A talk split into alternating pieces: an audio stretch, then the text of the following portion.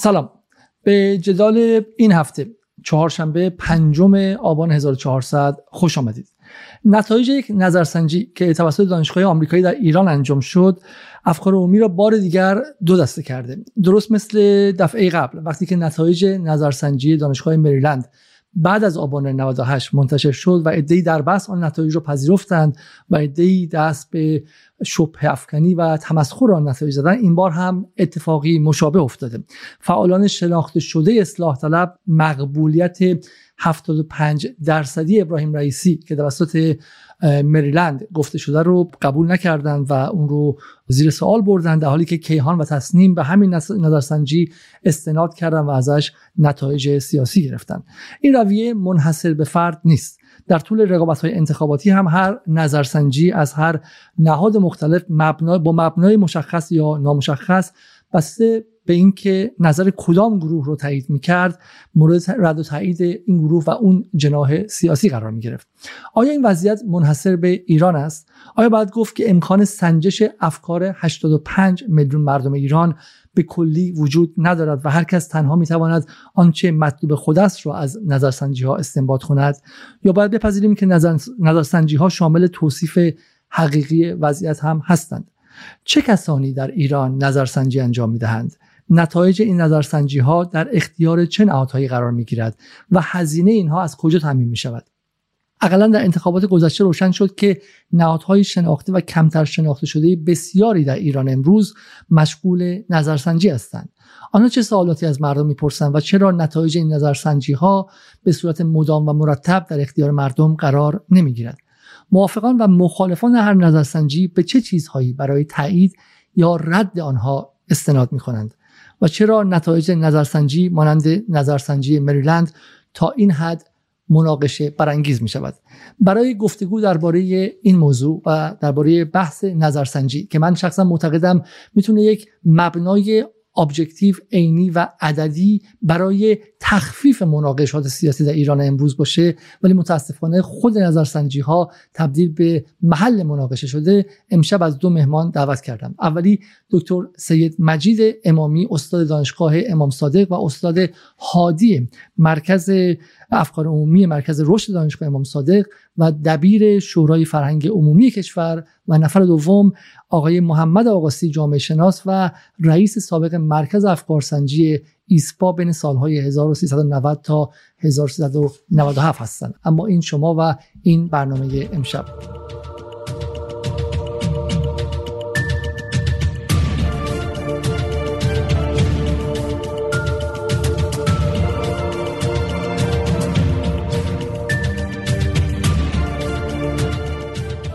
سلام جناب آقای آقاسی خیلی خیلی ممنون که دعوت من رو به این برنامه پذیرفتید و امشب مهمان برنامه جدال شدید. جناب آقاسی شما به مدت هفت سال در ایسپا هم بودید. اولین سوالی که مطرح میشه در مورد نظرسنجی مریلند اینه که افراد میگن این با احساس شخصی ما از وضعیت جامعه خانا نیستش. آیا شما تا به حال به روش شناسی دانشگاه مریلند در نظرسنجیاش نگاه کردید؟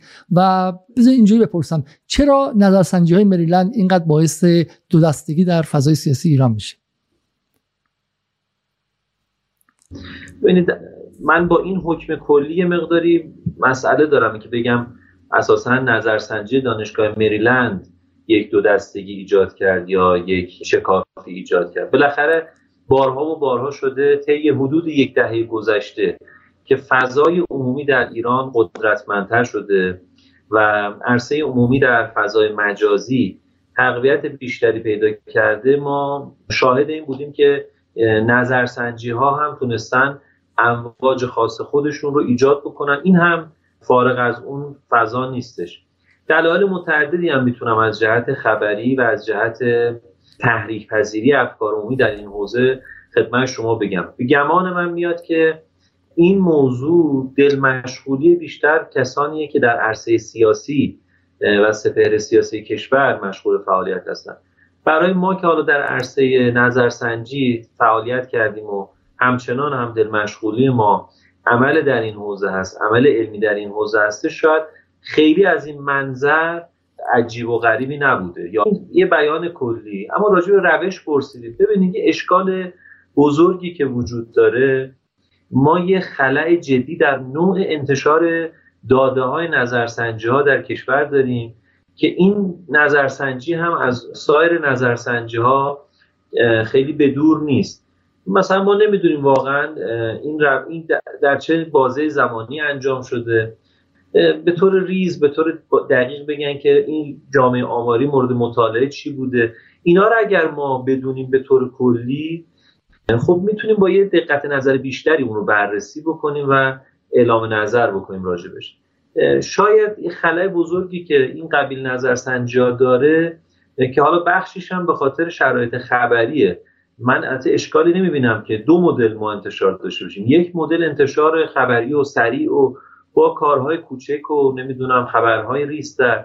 یک نمونه هم و یک مدل هم برای یه جمعیت نخبگانی یا خبرگانی که بالاخره می‌خواد مراجعه بکنه و اون کار رو مطالعه بکنه. این خلع وجود داره. یعنی در کارهایی که معمولا در کشور منتشر میشه ما این رو این خلع رو داریم. حتی یه گام هم پیش اومدیم. سالها قبل شاید در یک دهه قبل کمتر کسی حاضر بود با نام و آرم یک مؤسسه نظرسنجی اعلام بکنه که نظرسنجی کرده. در یک دهه گذشته خب این تغییر اتفاق افتاده. الان دیگه یه مؤسسه میاد و اعلام موجودیت می‌کنه و میگه این نظرسنجی رو من انجام دادم. اگه یک دقیقه یه جستجو بکنیم در مطبوعات به ویژه در روزنامه ها شما می‌بینید که مثلا از زبان یک منبع آگاه یا یک مؤسسه نظرسنجی معتبر. بدون اینکه اسم بیاره مثلا اینطور نظرسنجی منتشر میشه این خودش یه رشد و یک نمو رو نشون میده و امیدوارم که همین حرکت هم ادامه پیدا کنه بسیار خوب. حالا اولا که آیا قبول دارید که بخشی از نقدی که به نظرسنجی مریلند میشه؟ اینه که این نظرسنجی یک دفعه در سپهر سیاسی ایران ظاهر میشه و با بقیه ادراکات اجتماعی ما نمی‌خونه.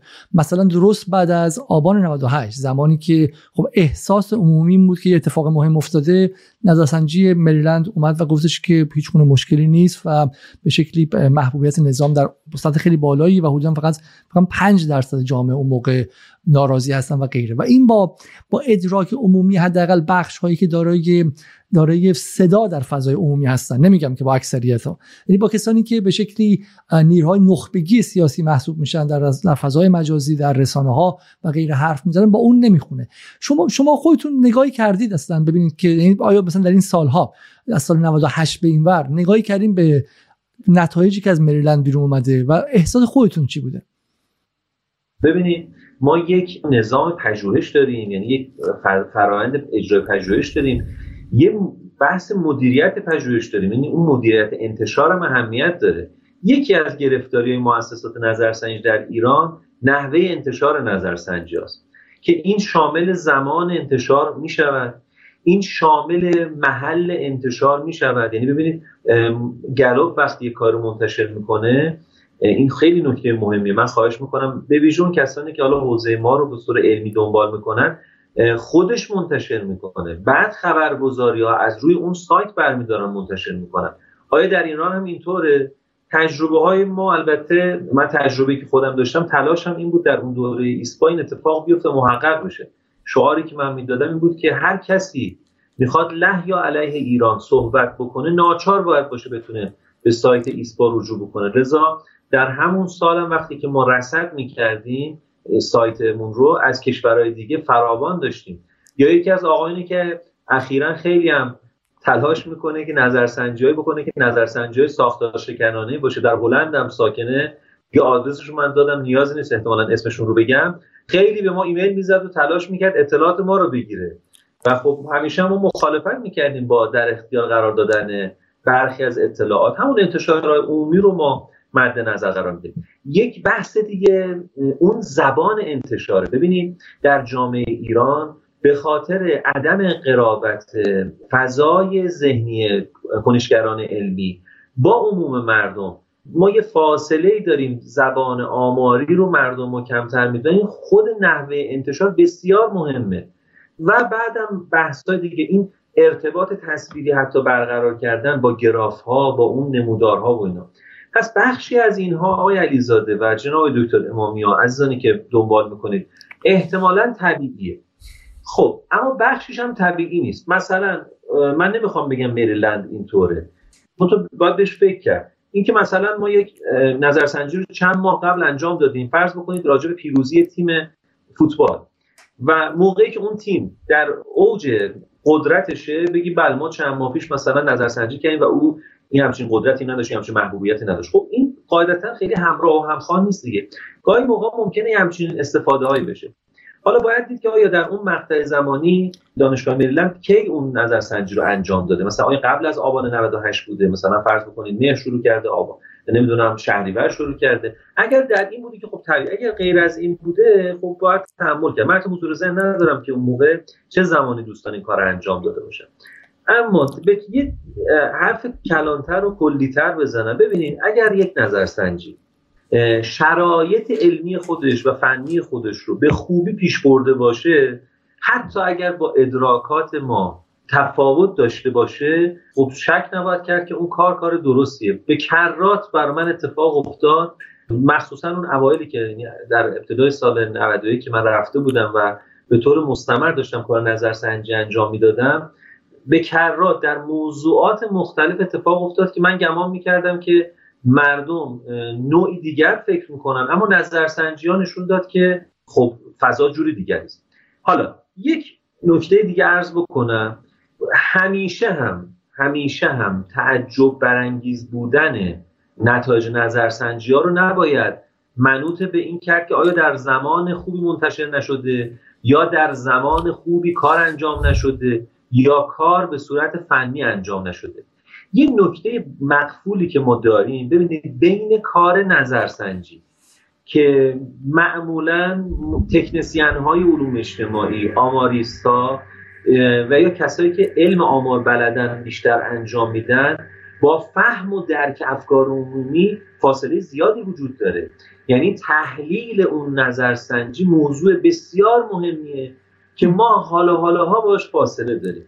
دلایلش هم متعدده که چرا بحث افکار عمومی در ایران به طور جدی شکل نگرفته. من یکی از دلایل اینو من چون بارها گفتم آقای دکتر امامی هم شنیدن از من. یکی از دلایل ارادتم با دکتر امامی همین راه اندازی این موضوع افکار عمومی در دانشگاه امام صادق علیه السلامه. خب در چهار دهه بعد از انقلاب اسلامی که ما طی کردیم در این 42 سال ما رشته افکار عمومی نداریم. علیرغم اینکه اساسا انقلاب اونم انقلاب اسلامی که مبتنی بر یک فرهنگ دینی متکی بر مردم شکل گرفت اساسا باید یک پیوند جدی و محکمی با افکار عمومی داشته باشه. ولی این اتفاق نیفتاده. این ما رشته خاص افکار عمومی نداریم. فقط در دو رشته در چند دانشگاه محدود درس دو یا سه واحدی افکار عمومی داشتیم که چون اختیاری بوده معمولا خیلی گوشنشین بودن اون کسانی که افکار عمومی درس دادن. خب این خب. باعث ناراحتی جدی. لذا من اینطور به شما بگم. این شاید یه مقداری بیان تلخ باشه. حتی فضای جامعه شناسی کشور هم به طور جدی پیوند نخورده با تحلیل و درک افکار عمومی و ما در دانشگاه معتبرمون خیلی کم راجع به این موضوعات صحبت می‌کنیم. این حالا یه بحث کلانتری که شاید باید بهش توجه کرد و خب سلام عرض می‌کنم خدمت آقای دکتر مجید امامی. خیلی خیلی ممنون که تشریف آوردید امشب. آقای دکتر بخشی از صحبت های آقای آقاسی رو شنیدید شما. شما هم در واقع مدرس و استاد رشته افکار سنجی هستید. همین که با یک مرکز افکار سنجی در دانشگاه امام صادق همکاری می‌کنید. و به عبارتی خودتون با روش های افکار سنجی و, دش... و دشواری های این قضیه آشنا هستید. خب بذارید من به این شکل بگم. آیا اصلا در فضای ایران که بالاخره محدودیت های امنیتی محدودیت های سیاسی و محدودیت های فرهنگی داره کار افکار سنجی ممکن هست؟ و آیا ما می‌تونیم به عدد و رقم هایی دست پیدا کنیم؟ مثل کشورهای یا حداقل غربی و کشورهایی که درش آزادی اطلاعات بیشتری از ما وجود داره به عدد رقم هایی دست پیدا کنیم که بگیم ما از ایران از مردم ایران و از افکار مردم ایران تصویری دقیق با یه تولرانس مثلا یکی دو درصد خطا داریم؟ عرض شود که سال سختتر رو از من پرسیدید. ببینید اولا در مورد بحث قبلیتون فقط محورا رو بگم. یه بحث فنی وجود داشت و داره یه بحث سیاسی وجود داره و یک بحث اجتماعی مربوط به جامعه ایران و به عبارتی فرهنگ افکار عمومی در ایران. اما چون شما نکته دیگری رو گفتید من به این سه محور نمی‌پردازم. فقط انونسش رو ارائه کردم. در مورد اینکه آیا در ایران آز... ببینید اولا این رو بگم که از نظر رویه که من نمی‌دونم این جایی در قانون اومده یا نه مراکز افکار سنجی برای هر موج و برای هر پروژهشون یک مجوز نچندان سخت و پیچیده ای رو مراکز معتبر از نیروی انتظامی می‌گیرن فقط برای اینکه امنیت و به عبارتی تسهیلات این کار رو داشته باشن. توی شرایط کلاسیک نظرسنجی ها حضوری بوده. خب مراکز خیلی بزرگ و پر به قول معروف پرداییه‌ای مثل مرکز تحقیقات صدا سیما حتی مثل و خود نیروی انتظامی که مرکز تحقیقات داره ولی از وقتی که نظرسنجی تلفنی فعال شد این الزا... می‌تونم بگم که نشد یا نمیشه کاملا این نظارت رو اعمال کرد. فلزا ما گروه های زیادی داریم که خارج از این نظارت هم کار می‌کنن. هرچند یک ابهامی وجود داره.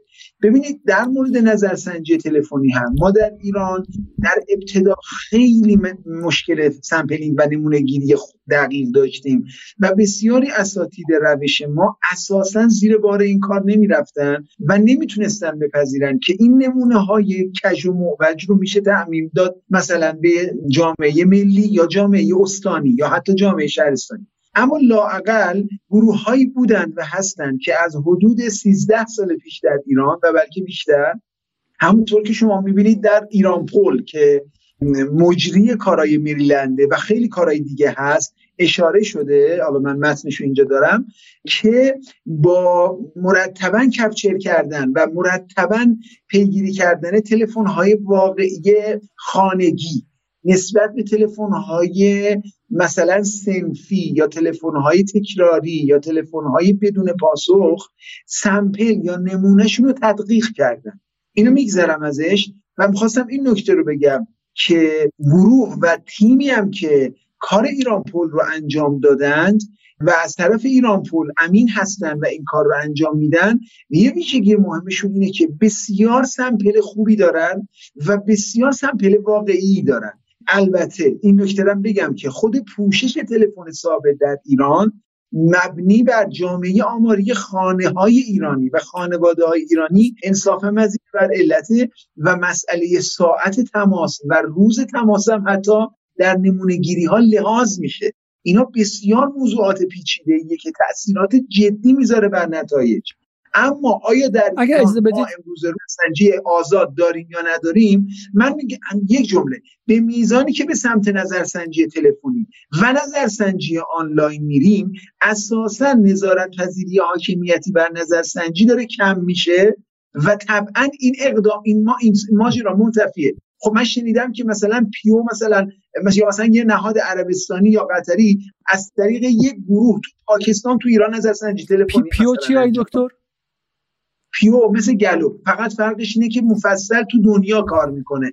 یعنی مخصوصا مقایسه مثلا کشورهای منطقه خلیج فارس توی موضوع مثلا نگاه به آمریکا نگاه به فلسطین نگاه به ایران مقایسه اینا با هم دیگه که ما توی ادبیات افکار سنجی پیو رو معتبر می‌دونیم. با اینکه پیو به هر حال یک مجموعه یا یک نهاد نظرسنجی ایرانی نیست و خب به جای دیگه ای وابسته است. ولی گاهی دیده شده که میان مثلا از پاکستان تو ایران حتی تلفنی کار می‌کنن یا حتی مسئله تلفن از طریق اینترنت فعال میشه. من حرفم اینه که ما امروز خیلی راحت نظرسنجی حتی مستقل از مجوز نیروی انتظامی در ایران داره انجام میشه. ضمن اینکه وقتی که مسئله مجوز مطرحه اینجور نیست که شما تصور بفرمایید مثلا در پرسشنامه یا در نتایج دخالتی میشه. یه هماهنگی های کلی صورت می‌گیره با مراکز افکار سنجی معتبر تازه غیر معتبرها و غیر مجوزدارها هم که کار می‌کنن. مراکز معتبر امروز در ایران به نظر من از آزادی نسبی خوبی برخوردار هستند. بسیار خوب. پس من در واقع برای مخاطبان به این شکل توضیح بدم که در مورد چی داریم حرف می‌زنیم. چون مخالفان و منتقدان حالا نظرسنجی های موجود در ایران میگن که فضای جامعه ایران جامعه نیمه بسته یا حالا بخاطر جامعه دموکراتیک لیبرال غربی نیستش. ممکنه که مخاطبان اصلا احساس آزادی عمل و احساس امنیت کافی برای پاسخدهی به سوالات نکنن. گمان کنن که اون طرف خط در پشت تلفن به ذات اطلاعات اطلاعات سپاه نیروی امنیتی و اگه سوال کنن که آیا شما مثلا چه می‌دونم رضایت دارین از جمهوری اسلامی یا می‌خواید اصلا جمهوری اسلامی نباشد خب احساس امنیت نمی‌کنن. و حالا من این سوال از آقای آقاسی هم می‌پرسم. یک سوال اینه. و سوال دوم اینه که خیلی ها همچنان معتقدن که اصلا نظرسنجی تلفنی اون اعتبار و اون صحت سوق نظرسنجی کلاسیک پرسشنامه نداره. آیا آقاسی شما هفت سال روی میدان بودید و نظرسنجی طراحی می‌کردید؟ جواب شما به این دو سوال چیست؟ من دو سه تا نکته از حرف آقای دکتر امامی تا بینندگان یادش نرفته در تکمیل فرمایشاتون فرمایشاتشون بگم. اولا که ما راجع به نظرسنجی اتفاق قانون خوبی داریم. در سال 1184 24 3 1184 ده بند راجع به سنجش افکار عمومی به عنوان سیاست های کلی سنجش افکار در شورای انقلاب فرهنگی تصویب شده و از غذا اجراش هم آقای دکتر ما به عهده وزارت ارشاده و این خودش خیلی موضوع مهمیه. و, و بسیار جزء سیاست های بسیار مترقی که ما داشتیم و من تبریک میگم به همه کسانی که این ده بند رو نوشتم. و گمانم هم رفته به اینکه این ده بند رو کی نوشته و خیلی خوشحالم. منتها هنوز نتونستم برم ازش بپرسم که آیا شما این رو نوشتید یا نه. این پس اون قابل جستجو هم در فضای مجازی هست. اگر کسی خواست می‌تونه بره نگاه بکنه.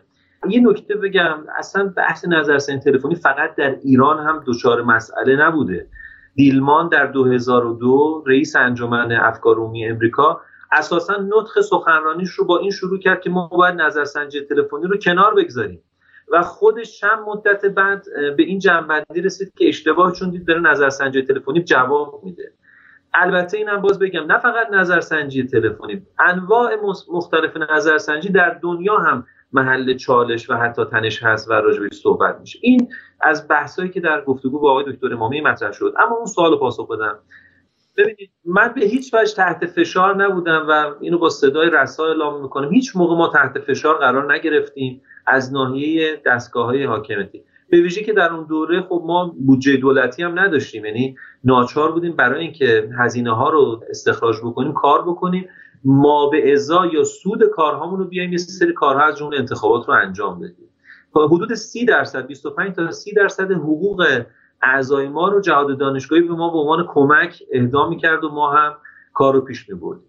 اما مردم بسته به زمانهای مختلف از 91 تا عرض کنم به شما 97 که به طور مستقیم من در کار دادن بعد از 97 هم من هم خودم کار انجام دادم به عنوان محقق و پژوهشگر و هم به چندین مؤسسه نظرسنجی در حال مشاوره دادن هستم.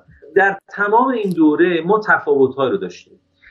اما ببینید در سال هزار من یه نمونه فقط به شما میگم. در سال 1394 که شرایط کشور شرایط نه خیلی عالی بود از جهت اجتماعی نه خیلی مثلا یه شرایط ما متوسطی رو داشتیم از جهت اقتصادی از یه نرمی رو.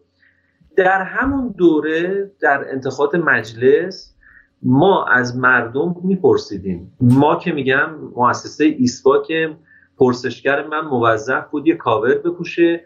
روی کاورش آرم ایسپا نقش بسته بود و پشت کاور هم آرم جهاد دانشگاهی نقش بسته. من تعمدا اینا رو میگم برای اینکه این نقطه ابطالیه که کسانی که میگن به خاطر محافظه کاری مردم ایران پاسخ نمیدن. این غلطه.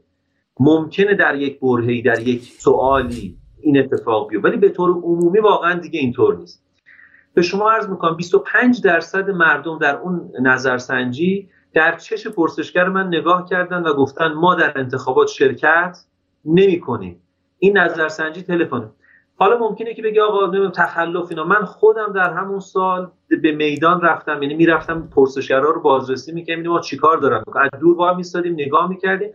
نظارت میدانی به طور دقیق انجام میشه. انصافا صنعت نظرسنجی در کشور ما خیلی من اینو به شما عرض بکنم گاهی موقع حتی من اونقدری که به نظرسنجی داخلی اتکا دارم نمی‌تونم به گلوپ و پیو و اینا اتکا داشته باشم.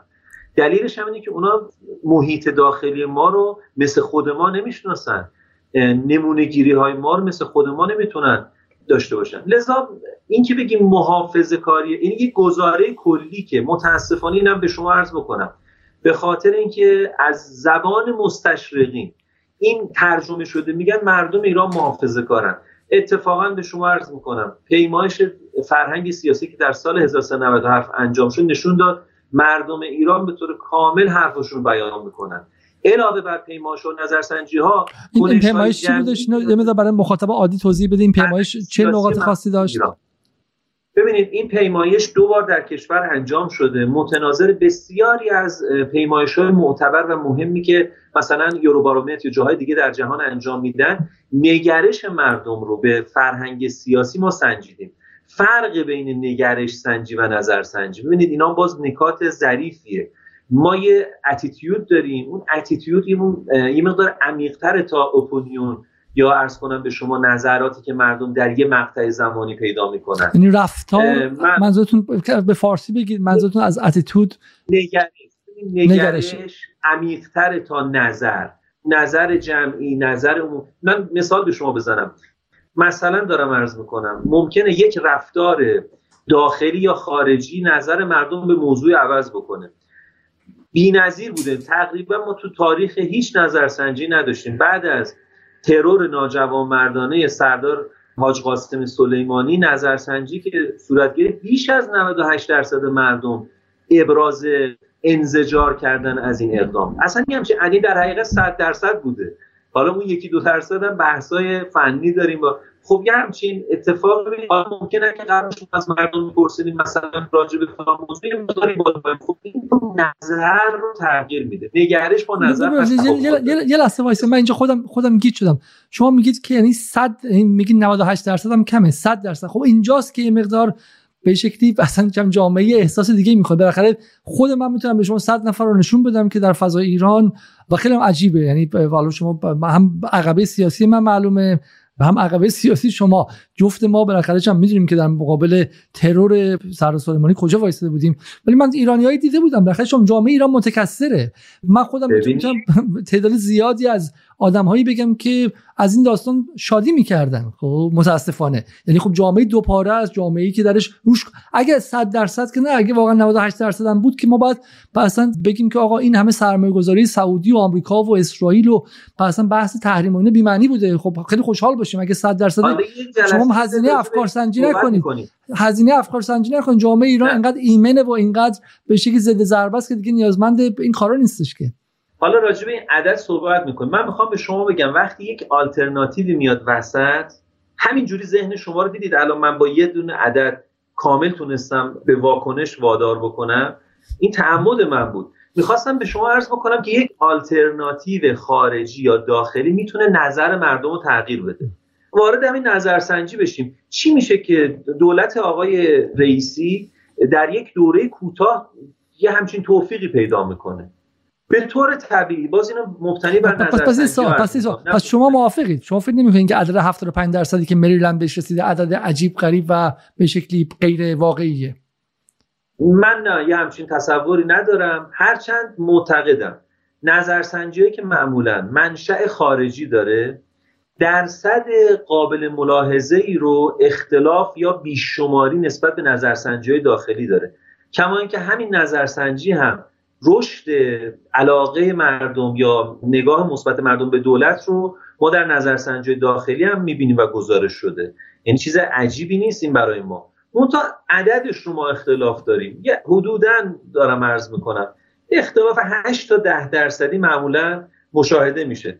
ما در انتخابات هم انتخابات 96 هم همینطور بود. یعنی اون مؤسسه امریکایی که راجع به ایران نظرسنجی کرده بود درست تشخیص داده بود که پیروز انتخابات کیه. منتها تخمینش با اون عدد واقعی فاصله زیادی داشت.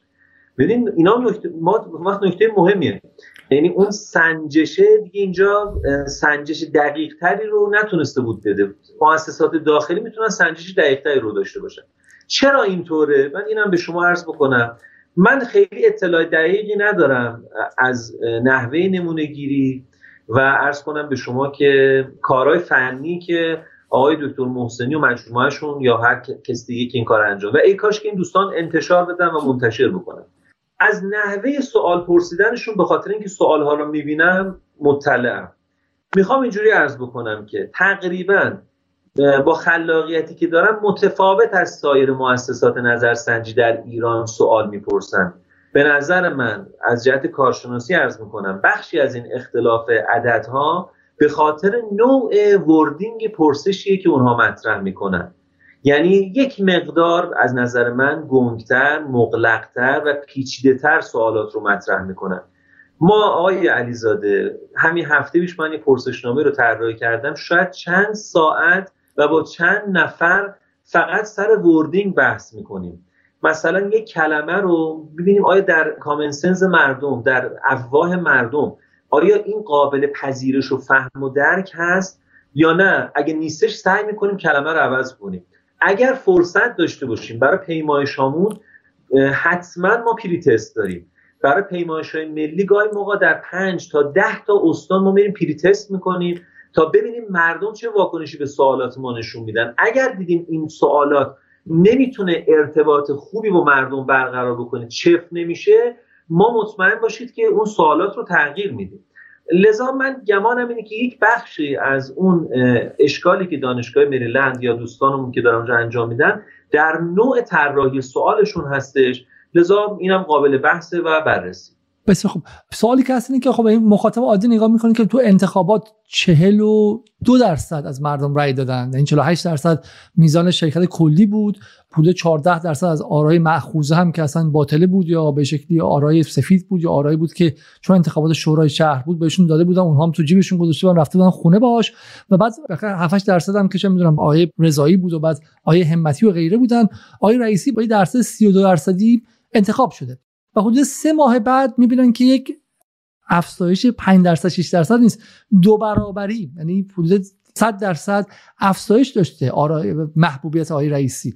و این خب با عقل مخاطب عادی در فضای عادی جامعه ایران جور در نمیاد. شما به عنوان یک افکار سنج حرفه‌ای که سالها این کارو کردید این اختلاف رو از سی و مثلا سی درصد جامعه که با رئیسی رأی داد به 75 درصد محبوبیت چگونه توضیح می‌دید؟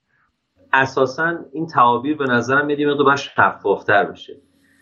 من گمان نمی کنم اون پرسشی که دانشگاه مریلند مطرح کرده محبوبیت رئیس جمهور رو سنجیده باشه. اول اینکه حتی ممکنه این شخصی محبوب باشه یا مشهور باشه ولی ما وقتی به مردم میگیم شما بهش رأی می‌دید به عنوان رئیس جمهور یا نه میگن نه ما رأی نمیدیم به عنوان رئیس جمهور. و حتی شاید پای مثلا کار نیان این یه موضوع که در نظر سنجی باید بهش توجه کرد. ما شهرت میسنجیم ما محبوبیت میسنجیم ما داریم اعتماد رو میسنجیم ما داریم فرد رو میسنجیم ما داریم دولت رو میسنجیم. این همش موضوعات متفاوتیه. همه رو ما نمی‌تونیم در یه پکیج ببینیم. این اشتباهه. این یه مطلب. اما جامعه ببینید هیچ وقت ایستا نیست. اساسا جامعه شناسی هم اومده برای مطالعه پویایی ها بله در اون مقطع زمانی. به هر دلیلی مردم با یک سطحی از مشارکت حضور پیدا کردن. من نمی‌خوام تحلیل انتخابات بکنم که چرا این اتفاق افتاد. ولی آیا همیشه جامعه در اون مقطع میمونه؟ مثل اینکه بگید که مثلا چرا در 84 انقدر درصد مردم شرکت کردن؟ در 88 انقدر درصد مردم شرکت کردن؟ خب نباید دیگه تو 92 انقدر شرکت می‌کرد. نه. بسته به شرایط مختلف مشارکت های متعددی رو ما در انتخابات داشتیم. بسته به شرایط مختلف ما می‌تونیم نگاه های مثبتی داشته باشیم. من جمله از دفعه قبل تکمیل تر بکنم. نظرسنجی ما نشون میده. یک علت توفیق دولت در این نوبت کوتاه واکسیناسیون عمومیه و بیش از 70 درصد مردم امیدوارن که دولت تا پایان بهمن ما بتونه واکسیناسیون عمومی رو انجام بده. بعد از یک تجربه جدید کرونا و در دوره کرونا زده اونم مردم ایران که طی چند سال قبل یه حرکت های متنوع جدیدی رو داشتن تجربه که از جمله سفر. به شدت بحث سفر به ویژه در ایام نوروز در ایران یک به نظرم بحث خیلی خارق العاده و مهم بود. این موضوع مهمی بود که داشت محقق می‌شد. در نوروز سال 98 شما دیدید که در یعنی پایان سال 98 ابتدای 99 مردم حتی 13 به در رو ب... ب... نرفتن بیرون در خانه ها موندن. خب یه همچین جامعه وقتی با واکسیناسیون مواجه میشه به طور طبیعی نگاهش به این که اون کسی که داره این کارو می‌کنه نگاه کاملا مثبتیه. اما آیا سوال همین مردم معتقدن که دولت آقای رئیسی مثلا در عرصه فرهنگی موفق خواهد بود یا در عرصه اقتصادی موفق خواهد بود؟ خب اینو باید نظرسنجی جواب بدن. این موضوع مهمیه. یا مثلا شما نگاه بکنید مردم ایران در حوزه رفتن به سینما از سال 90 تا سال 97 رکورد فوق ای رو شکوندن. یعنی سینما توفیق عجیبی پیدا کرد. تئاتر هم همینطور. کنسرت ها هم همینطور. اما دفعتا با شرایط کرونا تمام اینها جلوش گرفته شد. خب چه اتفاقی افتاد؟ خب این ببینید وقتی که یک گشایشی رو مردم در زندگیشون ملموس حس کردن واکنش مثبت هم نشون دادن. من اینو به شما عرض می‌کنم. اینو به چون به دولت مردان هم به عنوان محقق عرض کردم و شنیدن حتما آقای دکتر. بازم عرض می‌کنم. دولت مردان نباید احساس بکنن که این عدد همینطور باقی میمونه. ممکنه با هر خطا با هر پشت کردن به مردم با هر نادیده انگاشتن مردم این عدد سقوط بکنه. کما اینکه در دولت 11 هم همین اتفاق افتاد. ما با یه امید چشمگیری در ابتدای سال 92 مواجه بودیم. یعنی میزان امید اجتماعی اصلا خارق العاده بود در نظرسنجی وقتی ما کار می‌کردیم. همون موقع من به دولت مردان دولت 11 عرض کردم که اشتباه نکنید. خطای استراتژیک اگر فکر بکنید که این امید مستدامه. با هر اقدام اشتباه امکان سقوط امید وجود داره. کما اینکه در سال 1395 پیش از اون که خیلی از اتفاقات بیفته ما گزارش کردیم و گفتیم این امید رو به کاهشه و خب این کاهش رو هم دیدیم. بفرمایید دکتر امامی. بسیار خوب. آقای دکتر بفرمایید شما. یکی از اطرافیان آقای رئیس جمهور قبل می‌گفت که ما از یه دوره نمی‌دونم حالا 94 منظورش بود یا 96 می‌گفت ما سه ماه یک بار توسط یکی از همین مراکز حالا نمی‌خوام بگم مرکز معتبر داخل ایران محبوبیت آقای رئیس جمهور سه ماه یک بار گفتیم وظیفمون پیش خودمون گفتیم انجام دادیم دور اولش رو دادیم دوره دوم دوره سوم دادیم هر چی می‌رفتیم جلو هر چی می‌رفتیم جلو هر سه ماه یک بار یه سه چهار پنج درصدی میزان محبوبیت رئیس جمهور قبل کاهش پیدا می‌کرد. یه سه چهار دوره دادیم و بعد به ما نوشت ما گفت که اینا رو دیگه نفرستید برای من. این, این من قبول ندارم اینو. ببینید ما مسئلهمون تو ایران باز میگم یه مسئله فنی داریم یه مسئله سیاسی داریم. اینا از هم جداست. اینکه دولت مرد یه مسئله اجتماعی علمی هم داریم. اینکه ما خوب تحلیل نمی کنیم نظرها رو و اطلاعات رو و دیتا رو یه مسئله دیگه است. اینکه دولت مردان و مسئولین خوب خودشون رو تغذیه نمی‌کنن از داده و از چه نگرش سنجی ها چه نظر سنجی ها و البته ترکیبی از اعتماد و عدم اعتماد نسبت به عدد و نسبت به ارقام رو دارن. این یه بحث دیگه است. این ربطی به این نداره که در ایران آمار خوب در میاد یا در نمیاد. وقتی که شما نمی‌تونی نمی‌خوای بپذیری که محبوبیتت داره کم میشه. یا در مورد همین ماجرا وقتی که یک طرف یک فردی که مثلا اصلاح طلبه خیلی من احترام می‌ذارم بهش نمی‌خواد بپذیره که نفس تغییر و نوع آمدن به میدان و میزان آمدن به میدان و در سر سفره یک تغییری رو ایجاد کردن این می‌تونه حتی سی درصد سی و پنج درصد افزایش رضایت از نه یک فرد یه دولت ایجاد کنه. و در شرایطی که مشکل مردم این دولت بوده یعنی مردم با این دولت و این سیستم حتی دولت به معنای عامش امیدی به بهبود نداشتن.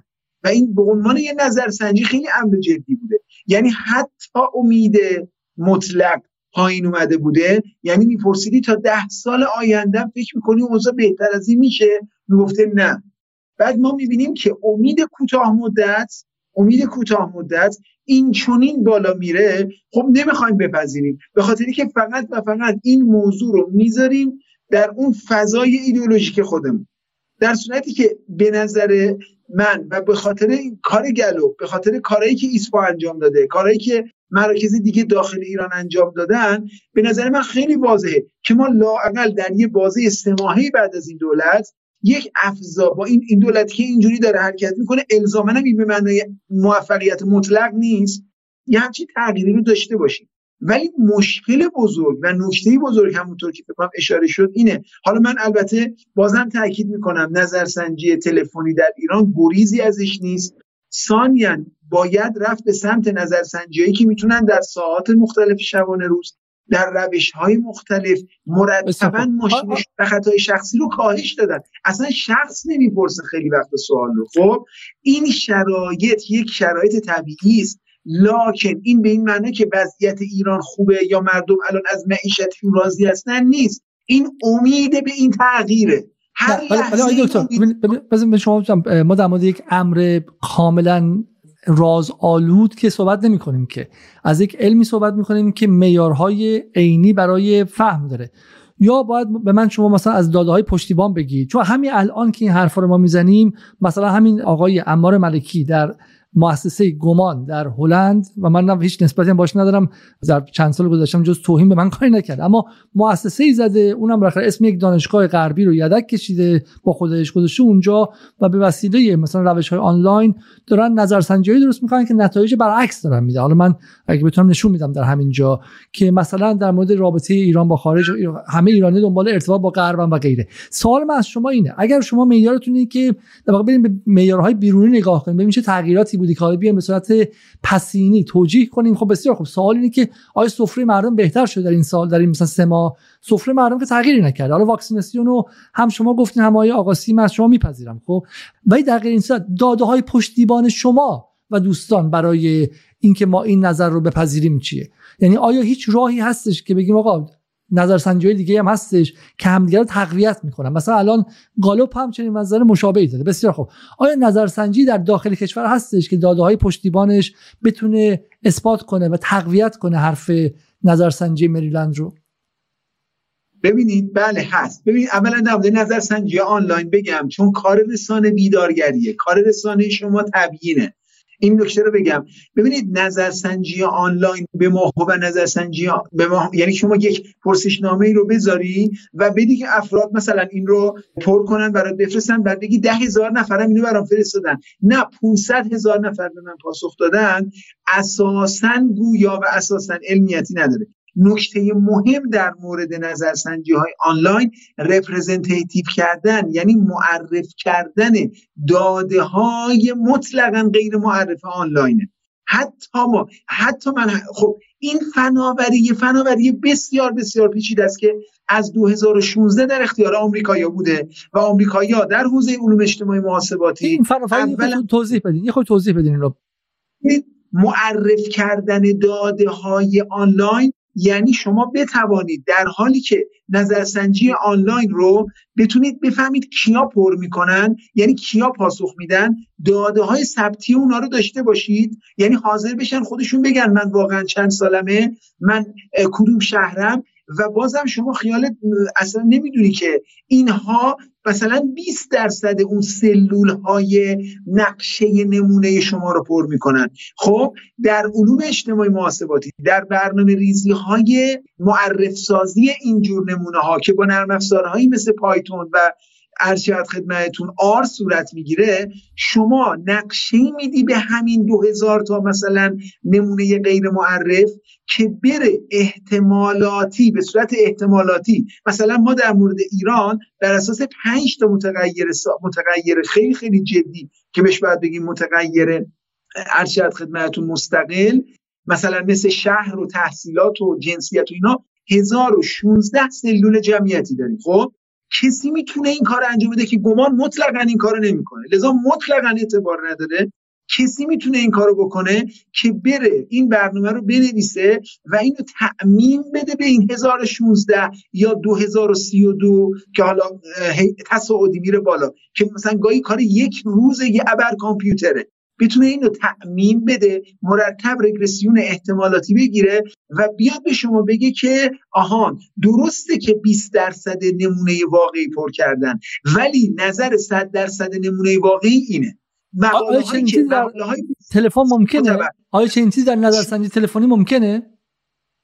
نه نه نه در مورد آنلاین دارم خدمت نه متوجه هستم ولی همینی که الان گفتید اتفاقا شبهه رو بیشتر می‌کنه اتفاقا همین که گفتید که کسانی ممکنه بیان که ما از عقبشون از اینکه چند سالشون هست و غیره اطلاع نداشته باشیم خب همین نشون میده که پس نظرسنجی تلفنی پس چقدر متغیرهایی داره که می‌تونه نتایج رو از واقعیت دور کنه نه؟ یه نکته در نظرسنجی تلفنی بگم. ببینید در ایران و در بسیاری از کشورها ممکنه این رو ما بپذیریم که نظرسنجی حضوری نسبت به نظرسنجی تلفنی یک مقداری افراد توش آزادی بیشتر ولی پاسخینه اگر نظرسنجی حضوری در معابر و ترددگاه ها تو ایران انجام بشه که ما داریم. مثلا ما سال گذشته یه نهادی در ایران اومده در معابر در مورد روزهداری و عوام ادله عدم روزهداری کار انجام داده. خب خیلی عدد رقم عجیبه. خب در ترددگاه ها بله یک مقداری شاخص محافظه کاری بسیار بسیار شاخص پایینیه. اما اما فرقی بین حالا اینا عدد رقم داره فرقی از نظر شاخص محافظه کاری. در ایران امروز در ایران امروز با این درجه آزادی با این که درجه خاصه بین کار درب خانه با کار تلفنی تقریبا نیست. یعنی اینکه ما تلفن می‌زنیم به مردم به یه جامعه آماری مثلا شهر کرج. میگیم که مثلا آخرین برنامه مثلا آخرین شبکه ماهواره که دیدی کدوم یکی این شیشتا بوده؟ مثلا که مثلا سوالم خیلی واضح باشه. اگه حضوری هم همونو بپرسی تقریبا همین نتیجه میده. برای در هر دو حالت مخاطب احساس می‌کنه که خب آدرس و تلفنش داریم ممکنه براش دردسر شه.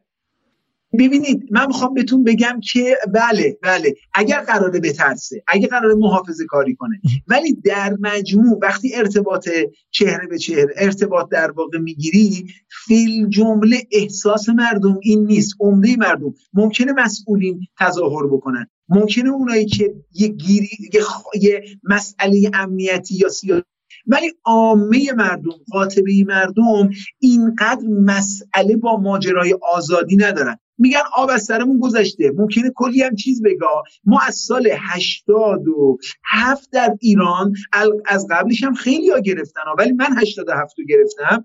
از 87 ما راحت ماهواره رو در ایران پرسیدیم.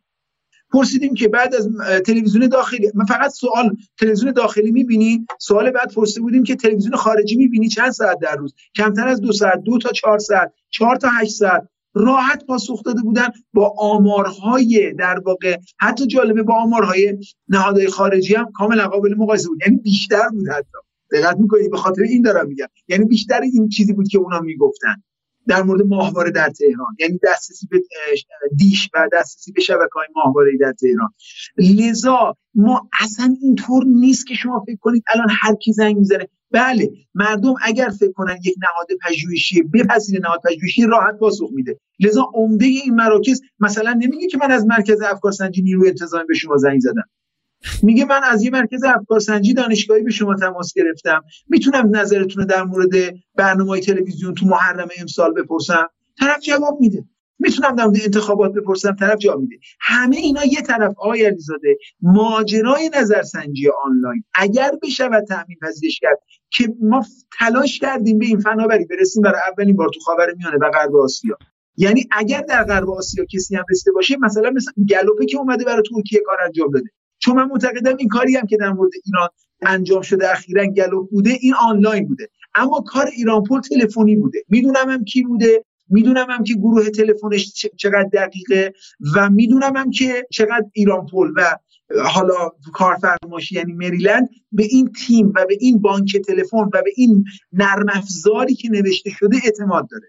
اما نظرسنجی آنلاین واقعا بساط این شبه ها رو تو ایران جا جمع می‌کنه و ما در نظرسنجی آنلاین می توانیم حتی از نوجوان ایرانی نظرسنجی کنیم. البته باز میگم داده های ثبتی رو ما باید داشته باشیم. یعنی ما باید بدونیم توی استان چند تا مثلا بین 18 تا 25 سال داریم. چون سیستم می‌خواد تأمین بده. مراقب باشیم. های دکتر برای اینکه اگر مثلا دو سال دیگه کسی مثل امار ملکی یا مثلا براندازان یا بخیر نیروهای وابسته به سعودی و اسرائیل هم بیان بگن که ما با همین روشی که شما دارید میگید با همین فنون داریم نظرسنجی می‌کنیم و می‌تونیم که داده هامون رو هم به شکلی بسنجیم با اینکه از چه میاد و ما مجبوریم که بپذیریم نتایجش. درسته؟ بله بله. البته باز میگم مباحث بسیار مختلفی است. مثلا ما خودمون برای اینکه بتونیم به تعداد بیشتری از افراد پاسخگو تو آنلاین برسیم که مثلا فقط از طریق فلان کانال تلگرامی به ما نرسیده باشه ما ده ها روش ابتیاع کردیم یعنی در واقع ابداع کردیم. بله یعنی شما مطمئن باشید کاری که گالوپ انجام داده اگر اون در واقع تکنولوژی روز خود آمریکایی‌ها که از 2016 دقیق انتخابات رو شناسایی کردن و پیش بینی کردن. اگر اون روش رو در واقع اگر دقیقه که به نظر من دقیقه تا حد زیادی از طریق representative کردن داده های نامعرف انجام شده و از طریق نظرسنجی آنلاین انجام شده. اما اینکه یه نهادی مثل اون کسی که اسمش رو آوردید میاد پرسشنامه می‌ذاره توی این سایت ها و توی پیج ها و توی شبکه های اجتماعی. و بعد نظر میده اون مطلقا قابل اعتماد برای ما نیست. این رو دیگه مقاله ها تعیین می‌کنه. یعنی اینکه شما چقدر بتونی مؤسسات و محققان مؤسسات مقالاتی رو بتونن پابلیش کنن توی جورنال های بین المللی که نشون بده به کلیت آخه نمی‌تونن هم لو بدن. به کلیت فرمول های محاسباتی علوم اجتماعی محاسباتی پی بردن. وقتی من می‌بینم مقاله های آمریکایی رو وقتی ژورنال رو می‌بینم می‌بینم که خب این داره انجام میده. البته راه تستش هم سر انتخابات به بعضی از داده های ثبتیه ما روی کرده علوم اجتماعی محاسباتی رو در مورد انتخابات اخیر با همه ضعفی که داشتیم تست کردیم و تونستیم با 5 دهم درصد میزان مشارکت و با همین حدود حالا یه خورده بیشتر میزان آرای هر 5 6 تا کاندیدا رو هر 4 5 تا کاندیدا رو ارزیابی بکنه اینا می‌خوام بگم این چیزاییه که به آدم می‌تونه اطمینان بده. لذا ما البته نتونستیم منتشر کنیم ولی به نهادهای نظرسنجی در ایران عرضه کردیم. یعنی لو دادیم خودمون رو دعوتشون کردیم. گفتیم ببینید ما این کار انجام دادیم. نتایجمون هم چهارشنبه قبل انتخابات منتشر کردیم. اینجوری که روز انتخابات منتشر کرده باشیم و گفته باشیم که آقا ما خیلی بهتر از شما نتیجه رو در آوردیم ما ما تو page اینستاگراممون نتایج گذاشتیم. حالا حرفم اینه بعضیا زیر بار نمیرن. بعضیا بالاخره خیلی ادعا دارن. بعضی مراکز افکار سنجی تو ایران خیلی امکانات دارن. تو تمام محافلم هستن. اونا زیر بار ممکنه نرن. ولی دانش مجبور زیر بار بره. عقلانیت مجبور زیر بار بره. و این اتفاق داره الان تو ایران خود رو سوالی که هست اینه که اولا چرا اینقدر تعدد مراکز افکارسنجی در ایران وجود داره؟ وزارت اطلاعات یکی داره سازمان صدا سیما یکی داره هر نهاد کوچکی برای خودش یکی داره. اگر واقعا راههایی رسیدن به افکارسنجی اونم در داخل اینقدر معینه خب چه نیازی هستش که برای مثلا اینکه ما در انتخابات چی اتفاقی میفته؟ ده ها و چه بسا حالا من شنیدم حتی صدها مرکز نظرسنجی وجود داره. آیا این تعدد مراکز نظرسنجی خودش نشان دهنده این نیستش که ما ما واقعا نمی‌تونیم به این به عددهای دقیق جامعه ایران دسترسی پیدا کنیم؟ من والا اینکه صدها و اینا میگید من البته خبر ندارم شاید من اشکال اشکال از منه. ولی من تعداد بالایی مراکز افکار سنجی قابل اعتماد تو ایران سراغ ندارم. من منم زیر ده تا سراغ دارم که قابل اعتنا باشن. نمی‌دونم کی به شما گفته یا شما از کجا میگید که ما ده ها یه مقداری بله در, در, وبسایت فقط در وبسایت آیمورس حالا من اصلا با افکار سنجی آشنا نیستم. من به شکلی از در وبسایت خیلیشون خصوصی هستن و مثلا افکار سنجی های تجاری انجام میدن. ولی ولی در database در database نهایتا 10 تا اگر صدای منو داری ما نهایتا 10 بله. تا مؤسسه نظرسنجی داریم. خیلی هم بد نیست. یعنی تو امریکا خیلی بیشتر از این تعداد نظر نظرسنج ما اتفاقا خیلی خوشحال میشیم بیشتر بشه. هرچی بیشتر بشه بهتر. بسیار خوب. منظور آقای علیزاده اینه که اینا اگر از بودجه دولتی استفاده بکنن و در عین حال همشون موازی یا مغایر هم باشن این یه مقدار نشون میده اقلانیت سیستمو. من اینو براش تحلیل دارم البته ولی می‌خوام بگم هنوز به اونجا نرسیده که بگیم سیستم خطرناکه. واقعا اونایی که از جای عمومی ارتزاق می‌کنن برای نظرسنجی تو کشور واقعا زیر 4 5 تا هستن و در عین اینکه من به بعضیشون نقد دارم فکر نمی کنم فاجعه یه رخ داده باشه. بسیار خوب. خب سوالی که هست اینه که آیا آقا شما گفتین 10 تا هستن و بیشتر هم بسیار خوب. نتایج این انتق... نظرسنجی کجاست؟ اینها با این آمار و ارقامشون چه می‌کنن علت که من می‌خوام بگم من می‌خوام جامعه ایران چه چپش چه راستش چه اصلاح طلبش چه اصولگراش منتقدش با کلیت نظرسنجی آشتی کنه. و اگر آشتی کنه فایدهش چیه؟ اینه که فردا روزی که ما دوچار مسائلی میشیم که گسل اجتماعی درست می‌کنه ما میگیم آقا بهش که حبل المتین می‌تونه باشه نظرسنجی. هممون می‌تونیم بهش ارجا بدیم و دستمون رو بگیریم و به عبارتی دعوامون سر تفسیر عدد رقم های نظرسنجی رو انجام بدیم نه سر خود فکت ها ببینید من به عنوان بالا در خارج از کشور بگم در آمریکا دو بار یک بار انتخابات 2000 که مشخص نشد که واقعا جورج بوش برنده شد یا الگور یا یک بارم در سال 2016 و بعدش که وارد به قول معروف عرصه پست تروس یا پس واقعیت شدیم. دونالد ترامپ مرتب با عدد رقم بازی می‌کرد و میگه اصلا نه 30 درصد چنانم و و این جامعه آمریکا رو تا حد متلاشی شدن پیش برد حالا آمریکا با اون همه قدرت نظامی اقتصادی غیره. در خود ایران ما وقتی که در واقع سر عدد رقم و سر فکت به نقطه مشترک نرسیدیم سال 88 بود دیگه. یعنی ما نگفتیم که مثلا رئیس اینقدر رأی آورده چون مردم کرونا داشتن مردم ناراضی بودن. ما ادعی می‌گفتن که احمد نژاد اصلا 24 میلیون رأی نیاورده انتخابات باختیم ادعی می‌گفتن 24 میلیون رأی آورده. و جایی که ملت ها سر فکت و سر خود عدد رقم کارشون به دعوا می‌رسیم لحظات خیلی تلخی رو از نظر ملی در تاریخ ملیشون تجربه می‌کنم برای من می‌خوام واقعا جامعه با نظرسنجی آشتی کنه. یکی از انگاره هایی که من در همین چند روز که دنبال سوالات میگشتم از افکار عمومی میفهمیدم این که اصلا به نظرسنجی اعتماد ندارن میگن آقا نهادهای بالادستی نظرسنجی می‌کنن. بفهم ما چی هستیم که برن باش مهندسی افکار عمومی کنن برن به شکلی مهندسی اجتماعی کنن. من بگید شما چقدر ما دسترسی داریم به نتایج نظرسنجی ها در ایران به صورت آزادانه و این نهادهایی که باش نظرسنجی می‌کنن مرتب چی کار می‌کنن با آمار ارقامشون؟ آیا این آمار ارقام نباید بخشی از انفال باشه بخشی از بیت المال و چیز عمومی باشه که من جامعه شناس شما مردم شناس اون آدم روزنامه نگارم بهشون همونقدر دسترسی داشته باشه که وزارت اطلاعات و مثلا نهاد امنیتی سپاه و غیره؟ آیا قصی بفرمایید شما. ببینید من به عنوان کسی که سالها برای نه, نه فقط برای داده زحمت کشیدم بلکه برای انتشار دادم زحمت کشیدم. اینجا فکر می‌کنم شاید عمومی ترین جایی که من دارم برای اولین بار اعلام می‌کنم. ما در سال 96 برای اولین بار در کشور پیش از انتخابات اعلان نتایج عمومی رو داشتیم. تا پیش از اون تاریخ ما هیچ موقع نبوده که اعلان عمومی و رسمی داشته باشیم. شاید در برخی از مطبوعات و رسانه ها اعلان می‌شد که بله مثلا طبق نگاه نظر یک فرد آگاه یا یک مؤسسه معتبر. یه همچین اعلاناتی داشتیم. چه بسا من خاطرم میاد موقعی که دانشجوی علوم اجتماعی دانشگاه تهران بودم. برای مجلس هفتم کاری رو انجام دادم. خودم پروپوزالش رو نوشتم. و اون موقع به ما قول دادن که این کار هیچ موقع اعلام عمومی نمیشه. ولی تیتر یکی از روزنامه های رسمی کشور اون موقع شد بدون اینکه اعلام بشه ما این کار رو کردیم. و خب نتایج هم واقعا نتایج درستی نبود اما بالاخره اعلام شد. در سال 96 برای اولین بار در کشور در چهارشنبه پیش از انتخابات اعلام شد که نتایج نظرسنجی پیروز انتخابات رو چه کسی اعلام می‌کنه. خود من هم مأموریت پیدا کردم که با بخشی از یا فردی از مؤثرین ستادهای انتخاباتی گفتگوی تلفنی بکنم و اونها رو در جریان قرار بدم که نتیجه انتخابات چی هستش. یک دلیل اینکه ما این کار رو کردیم تجربه تلخی بود که در انتخابات 88 داشتیم. و چه بسا اگر بی تدبیری که اتفاق افتاد و نظرسنجی ایسپا در سال 88 منتشر می‌شد اون اتفاقات تلخ برای هیچ کنوم از مردم ما نمیافتاد.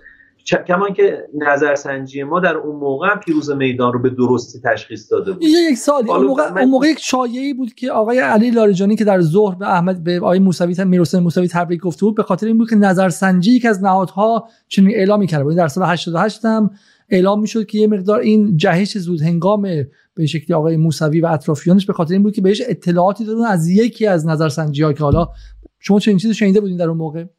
حالا من واقعا تحلیلگر سیاسی نیستم و در جریان نه نه بحث نظرسنجی بحث نظرسنجی. می‌خوام بگم در سال 88 شما هیچ وقت شما اون موقع کار افکار سنجی می‌کنین سال 88 شما به آمار ارقام پیش از انتخابات که متفاوت باشه خیلی با هم دیگه برخورده بودید. عرض می‌کنم. ببینید من سال 91 چون در سال 83 ایسپا بودم. اون تا اون موقع به عنوان کارشناس بودم. مدتی بیرون بودم. سال 91 دوباره برگشت مجموعه ایسپا و مسئولیت به عهده گرفتم. منتها یکی از محاسنی که مجموعه ایسپا در اون موقع داشت این بود که تمام داده ها از سال 80 که سال تاسیس باشه پشت به پشت وجود داشت. شاید به عدد انگشتان دست ما نتایج بخشی از کارهایمون که انجام دادیم نداریم. حتی تا همین سالهای گذشته ما تمام پرسشنامه‌ها هم نگه داشتیم یعنی این قابلیت رو ایسپا داشته. من مطالعه کردم نتایج نتایج مختلف رو. مثلا یادم میاد در سال 84 حدود 14 یا 15 موج نظرسنجی شده بود. در سال 88 تعداد بالا حدود 10 موج نظرسنجی انجام شده بود. قطعا من به شما عرض می‌کنم که آقای موسوی رشد داشت آراش نظرسنجی رو نشون می‌داد. اما پیروز انتخابات رو نظرسنجی آقای احمدی نژاد به درستی اعلام کرده بود. و خب این اگه منتشر می‌شد منافع ملی حفظ می‌شد و این استحکام به وجود علت اینکه ما در 96 تلاش کردیم. یک علت این که تلاش کردیم علاوه بر اون که بحث علمی برام اهمیت داشت این که کشور از آسیب مسئول بمونه. من ولی من به عنوان این کسی که همیشه طرفدار انتشار اطلاعات و داده ها و یافته های نظرسنجی بودم خودم در این راه قدم برداشتم و اولین نفری بودیم که این کار رو کردیم و منتشر کردیم و انتشار عمومی کردیم. در سالهای بعد و انتخابات بعد هر کسی که منتشر کرد به انهای مختلف از روی این فضا عبور کرد. عرض می‌کنم جایی که یافته ها و داده ها برخلاف منافع ملی باشه نباید منتشر بشه. این اتفاق در تمام کشورهای مترقی مدرن دنیا میفته ما هم همینطوریم. یعنی اگر یافته داشته باشیم که منافع ملیمون رو به خطر مندازه نباید منتشرش بکنیم و منتشر هم نمی‌کنیم. اما باقی یافته ها اشکالی نداره. یعنی و منتشر هم میشه بحث هم میشه. به طور من در ده سال گذشته اینطور به شما بگم. بهترین یافته ها و داده هایی که در کشور بوده رو دیدم منتشر شده. حالا یا خود مؤسسات منتشر کردن یا از زبان مسئولین منتشر شده. و البته خب برخش هم واقعا ما تشخیص اون که با منافع ملی ناسازگار رو منتشر نکرد کی کی تشخیص میده؟ شما به عنوان افکار سنج تشخیص میدین که با منافع ملی همراه نیست یا مثلا از از شورای عالی امنیت ملی تماس می‌گیرن میگن که چنین چیزی نباید منتشر شه یا مثلا نهاد امنیتی پا به پا کار می‌کنه با نهاد افکار سنج یا اینکه نه تشخیص خودتونه. ببینید هر مؤسسه پروتکل خودش رو داره به طور اختصاصی. مثلا ما مؤسسه ای رو داریم که اساسا حق انتشار نظرسنجی یعنی اصلا با این تاسیس شده که شما حق انتشار یافتای نظرسنجی تو نداری. حالا خوب یا بد اصلا در اون پروتکلش نوشته شده به عنوان ابتدایی. نه نه اصلا اسپای که شما بودی اسپای که شما بودی می‌خوام بدونم که برای هر نظرسنجی شما مثلا آیا با اجازه بگیرید نه ببینید ما عرض کردم ده بند کلان رو به عنوان قانون کشور یا به عنوان سیاست کلان تصویب شده که اونا رو باید مراعات بکنیم. در مجموعه ایسپا ما ده بند چی هستش؟ ده بند اون ده بند در عرض کردم در سال 1384 ده بند سیاست های کلان سنجش افکار عمومی کشور مصوب شورای انقلاب فرهنگی هستش. اجرای صحیحش رو هم به عهده وزارت فرهنگ و ارشاد اسلامی گذاشته. اما در مجموعه ایسپا ما هیئت مدیره داشتیم رئیس جهاد دانشگاهی بود. ما البته نظرات کارشناسی خودمون رو به هیئت مدیره اعلام می‌کردیم. با مصوبه هیئت مدیره امکان این رو داشتیم که بخشی از ارز کنم به شما یافته ها و داده ها رو منتشر بکنیم یا منتشر نکنیم. البته هیئت مدیره دست بنده رو در اون آزاد گذاشته بود.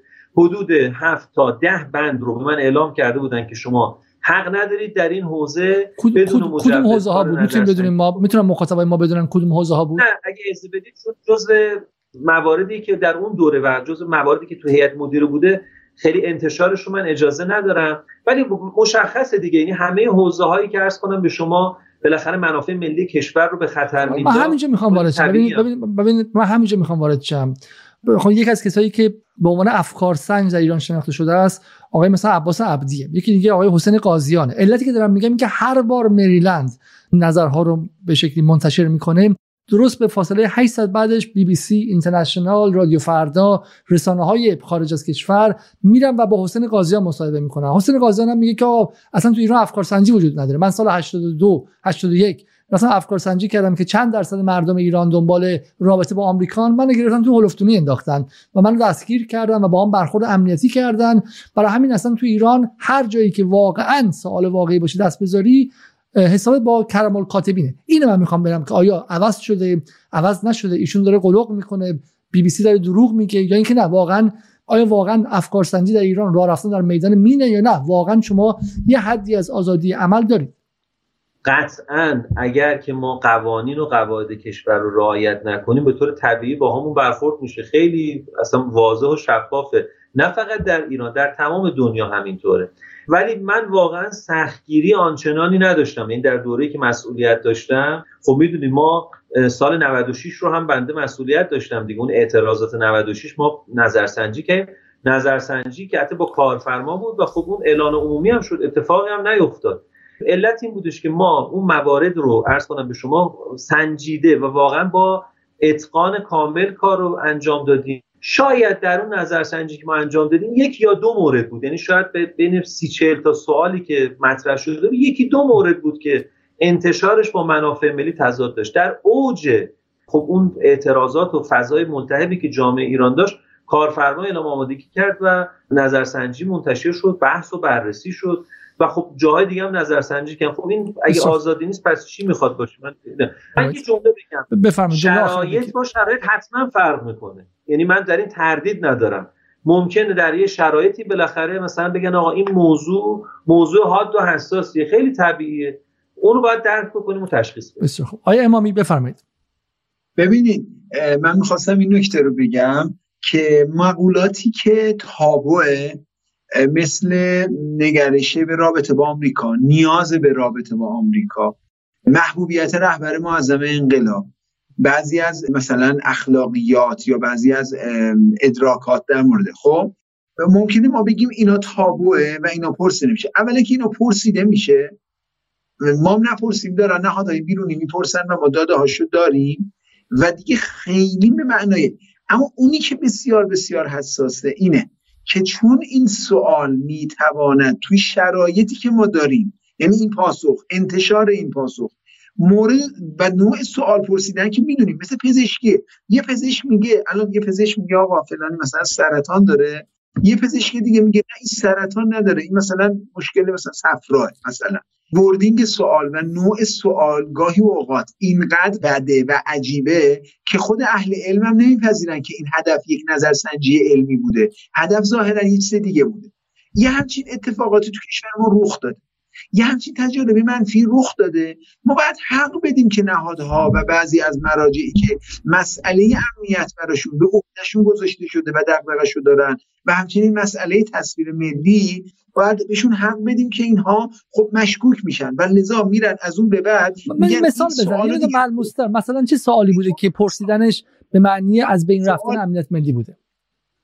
سوال نه انتشار ببینید ببینید من می‌خوام بگم دلیل اینکه حساسیت بالا میره. حساسیت شعار یا پرسش بعضی سوالا. اولا بعضا اقدامات ناسنجیده بعضی از کسانی بوده که حالا به هر حال ادعای پرسشگری داشتن. خب؟ یعنی مثلا در مورد رابطه با آمریکا. همین رابطه با آمریکا که تابو بود الان چند ساله که شکسته شده. من می‌دونم که راحت دارن می‌پرسن مسئله آمریکا رو. مسئله محبوبیت رهبری این نوعی پرسیده شده یا حتی کرد خارجی ها این در واقع اونو تابو کرده. ما باید بپذیریم البته کنار امنیتی و نهادهای انتظامی. بالاخره یه مقداری سختتر و چک و غیر حد, حد یقفش کجاست؟ حد یقفش اینه که نهادهایی متعهدانه سوالات دقیق بپرسن و با گفتمان سازی آثارش نتایجش منتشر کنن ببینید مثلا فرض کنید که در مورد محبوبیت رهبری یه نفر سوال بکنه 60 درصد در بیاد یه نفر سوال کنه 59 درصد یه نفر 73 درصد. اگر من معتقدم اگر در یک شرایط تعامل آمیز و سوالات دقیق اینها مطرح بشه در چون پرسشگری به قول متخصصان این حوزه افکار عمومی سنجش افکار عمومی خودش نماد شکلگیری حوزه عمومی مدرن بوده. اگر در واقع گفتگو بشود بر سر این عدد رقم ها در یک شرایط علمی حتما در شرایط اجتماعی و گفتمان عمومی هم این تابوها شکسته میشه. آقای آقاسی آقای امامی فرمودن که مسائلی که تابو هستش رو ما نمی‌تونیم انجام بدیم. بسیار حالا من همینجور بگم نه که نمی‌تونیم انجام بدیم.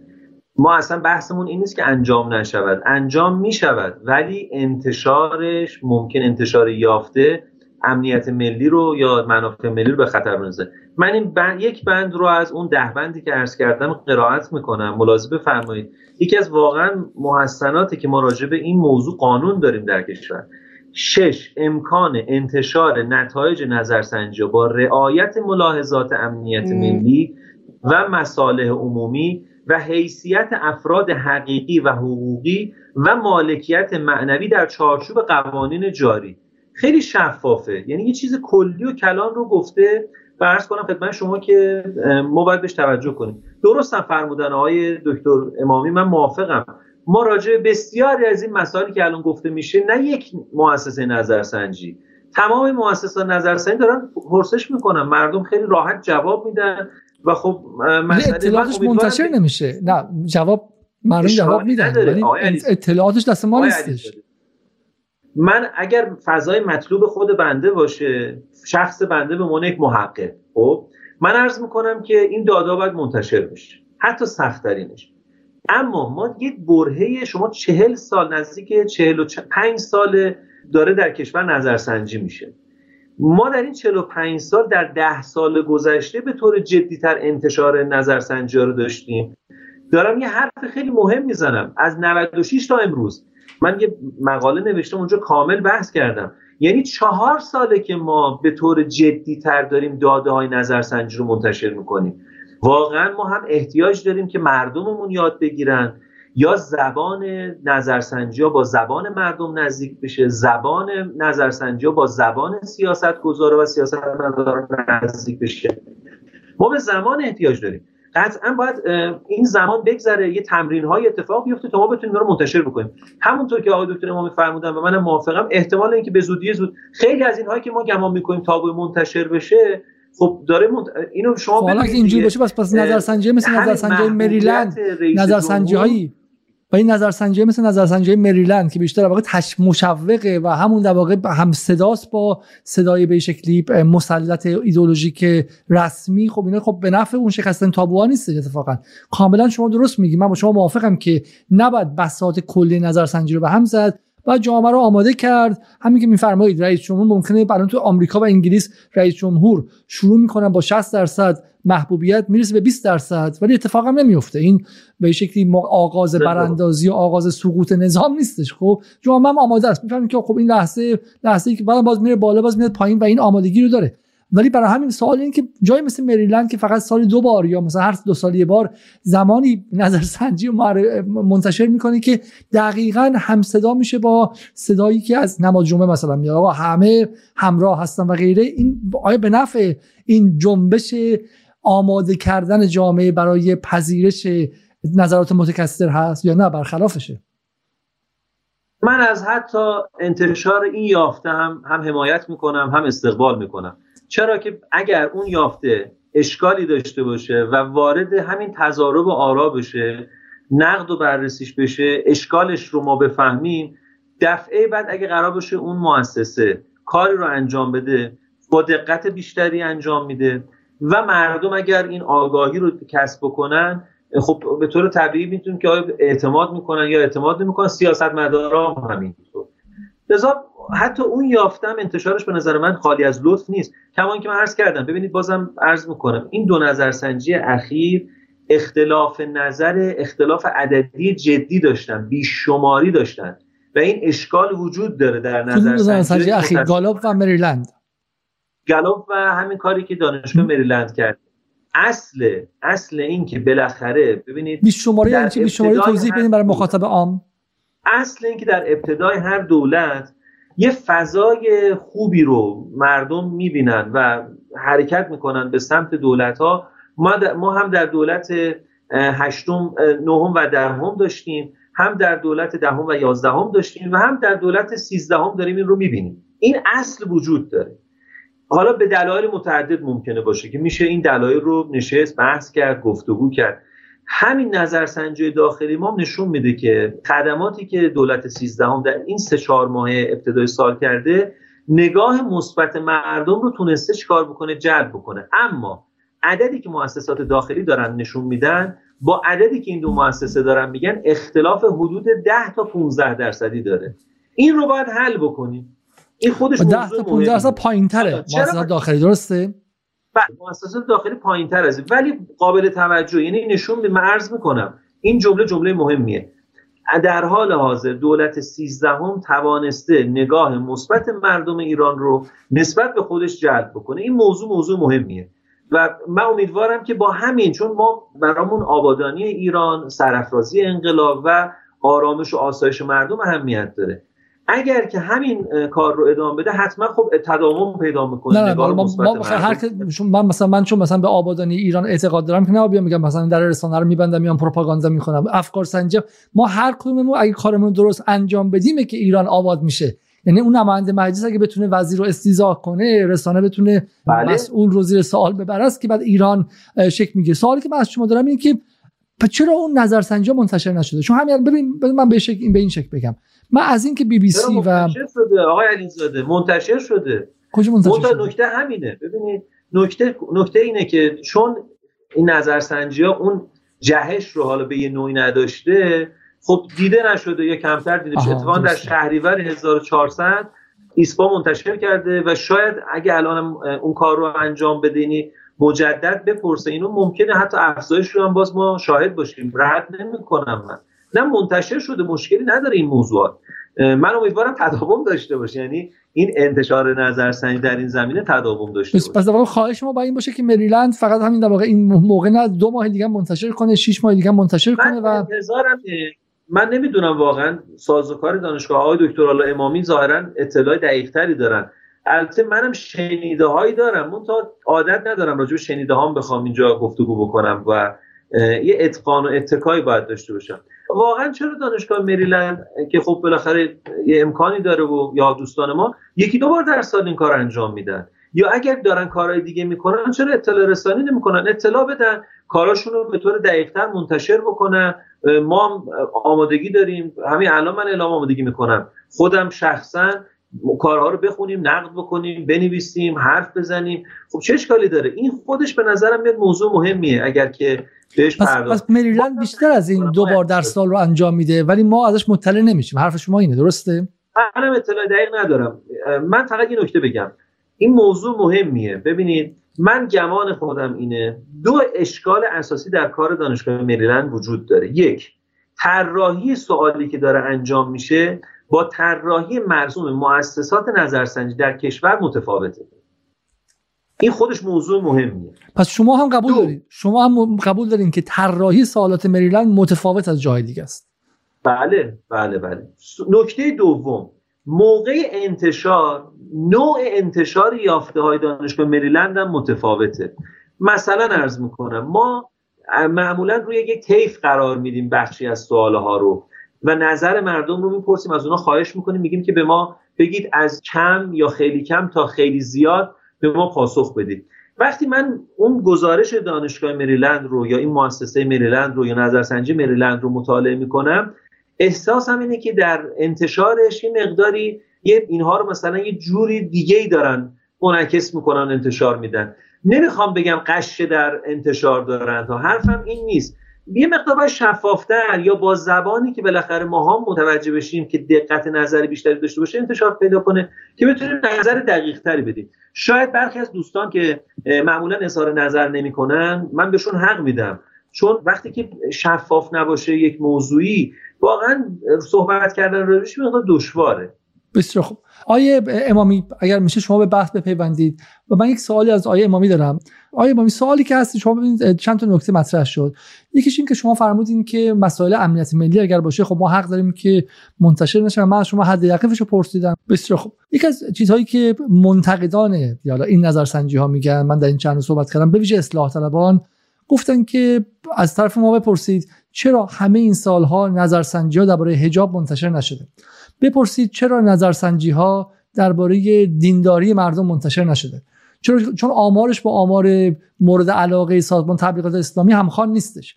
چون دینداری اگرچه حالا بخن جامعه ایران همچنان جامعه دینداری است اما با روندی داره کم میشه و حتی مثلا تعداد نمازخوانهای پیوسته در ایران از زمان شاه کمتره مثلا ادعا میشه خب؟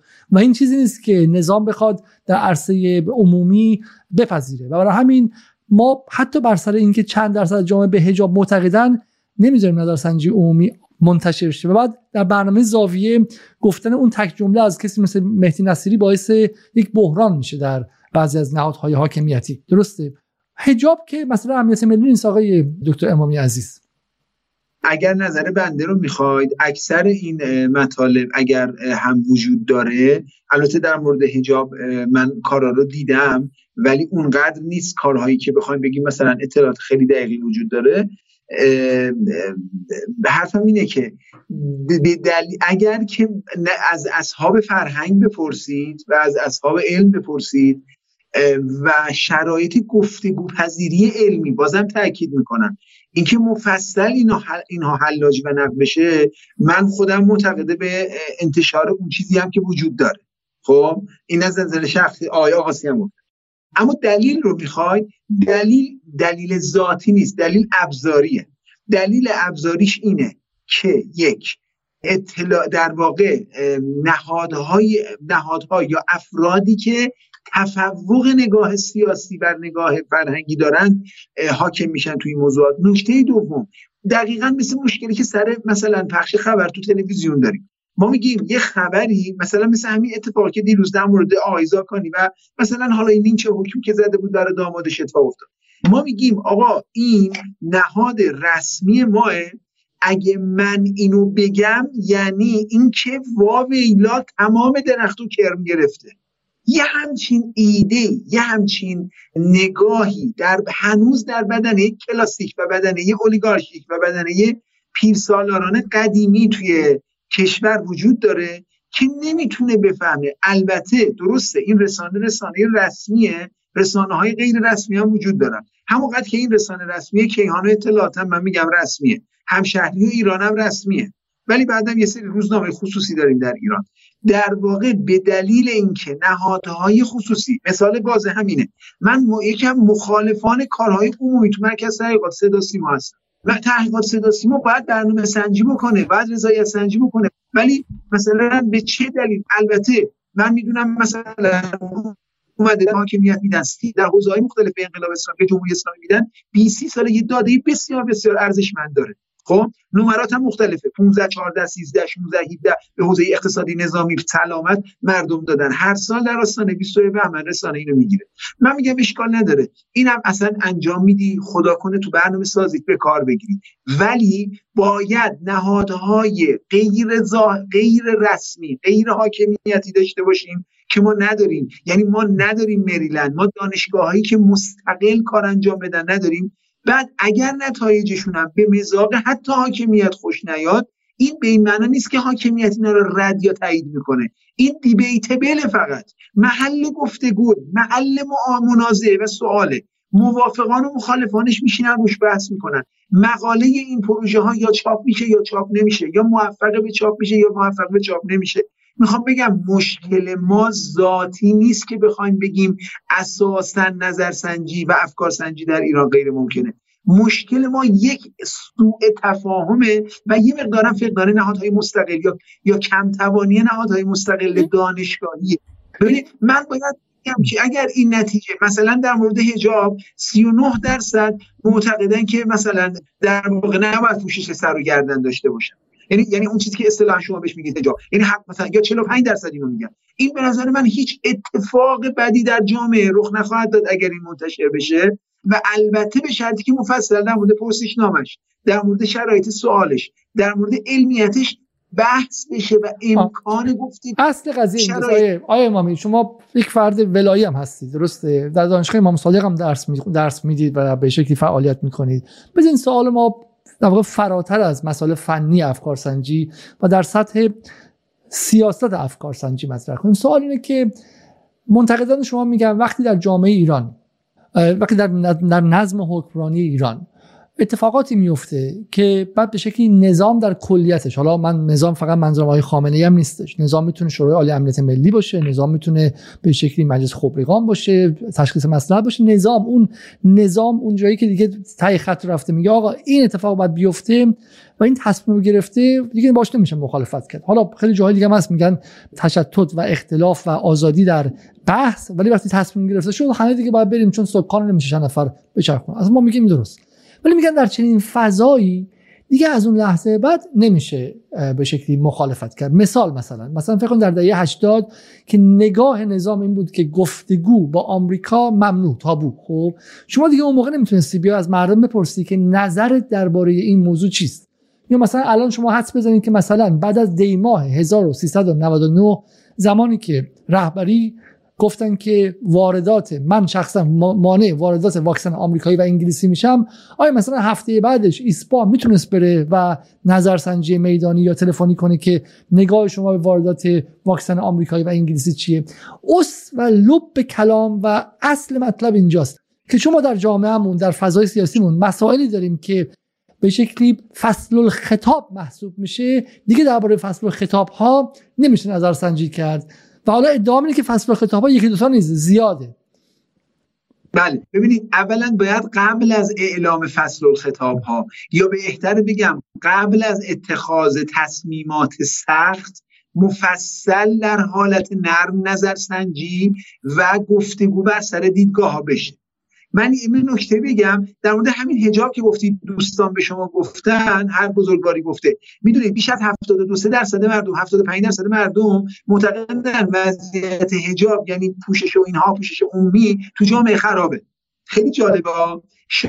اگر شما با هر شاخصی وضعیت فرهنگی و عرفی پوشش را حساب بکنید می‌بینید که فضا به سمت کمتر شدن یا مثلا برهنگی در تقریبا 5 60 درصد جامعه داره شیب داره. ولی همین جامعه 70 بر یا مثلا 70 80 درصد مردم ایران خودشونو بیش از 80 درصد خودشونو آدمای صادقی می‌دونن و به همین میزان معتقدن جامعه به شدت صادق نیست. یا جامعه از صداقت دور شده. اینا از همون چیزایی که اتفاقا افکار عمومی خودشو بالانس می‌کنه افکار عمومی و در واقع گفتگو بر سر نظرات و دیدگاه ها مخصوصا تو حوزه نظرسنجی اتفاقا راحت میشه. آخه این چه جامعه که خودش میگه دیگران دروغ صادق نیستن ولی خودشو صادق صادق می‌دونه.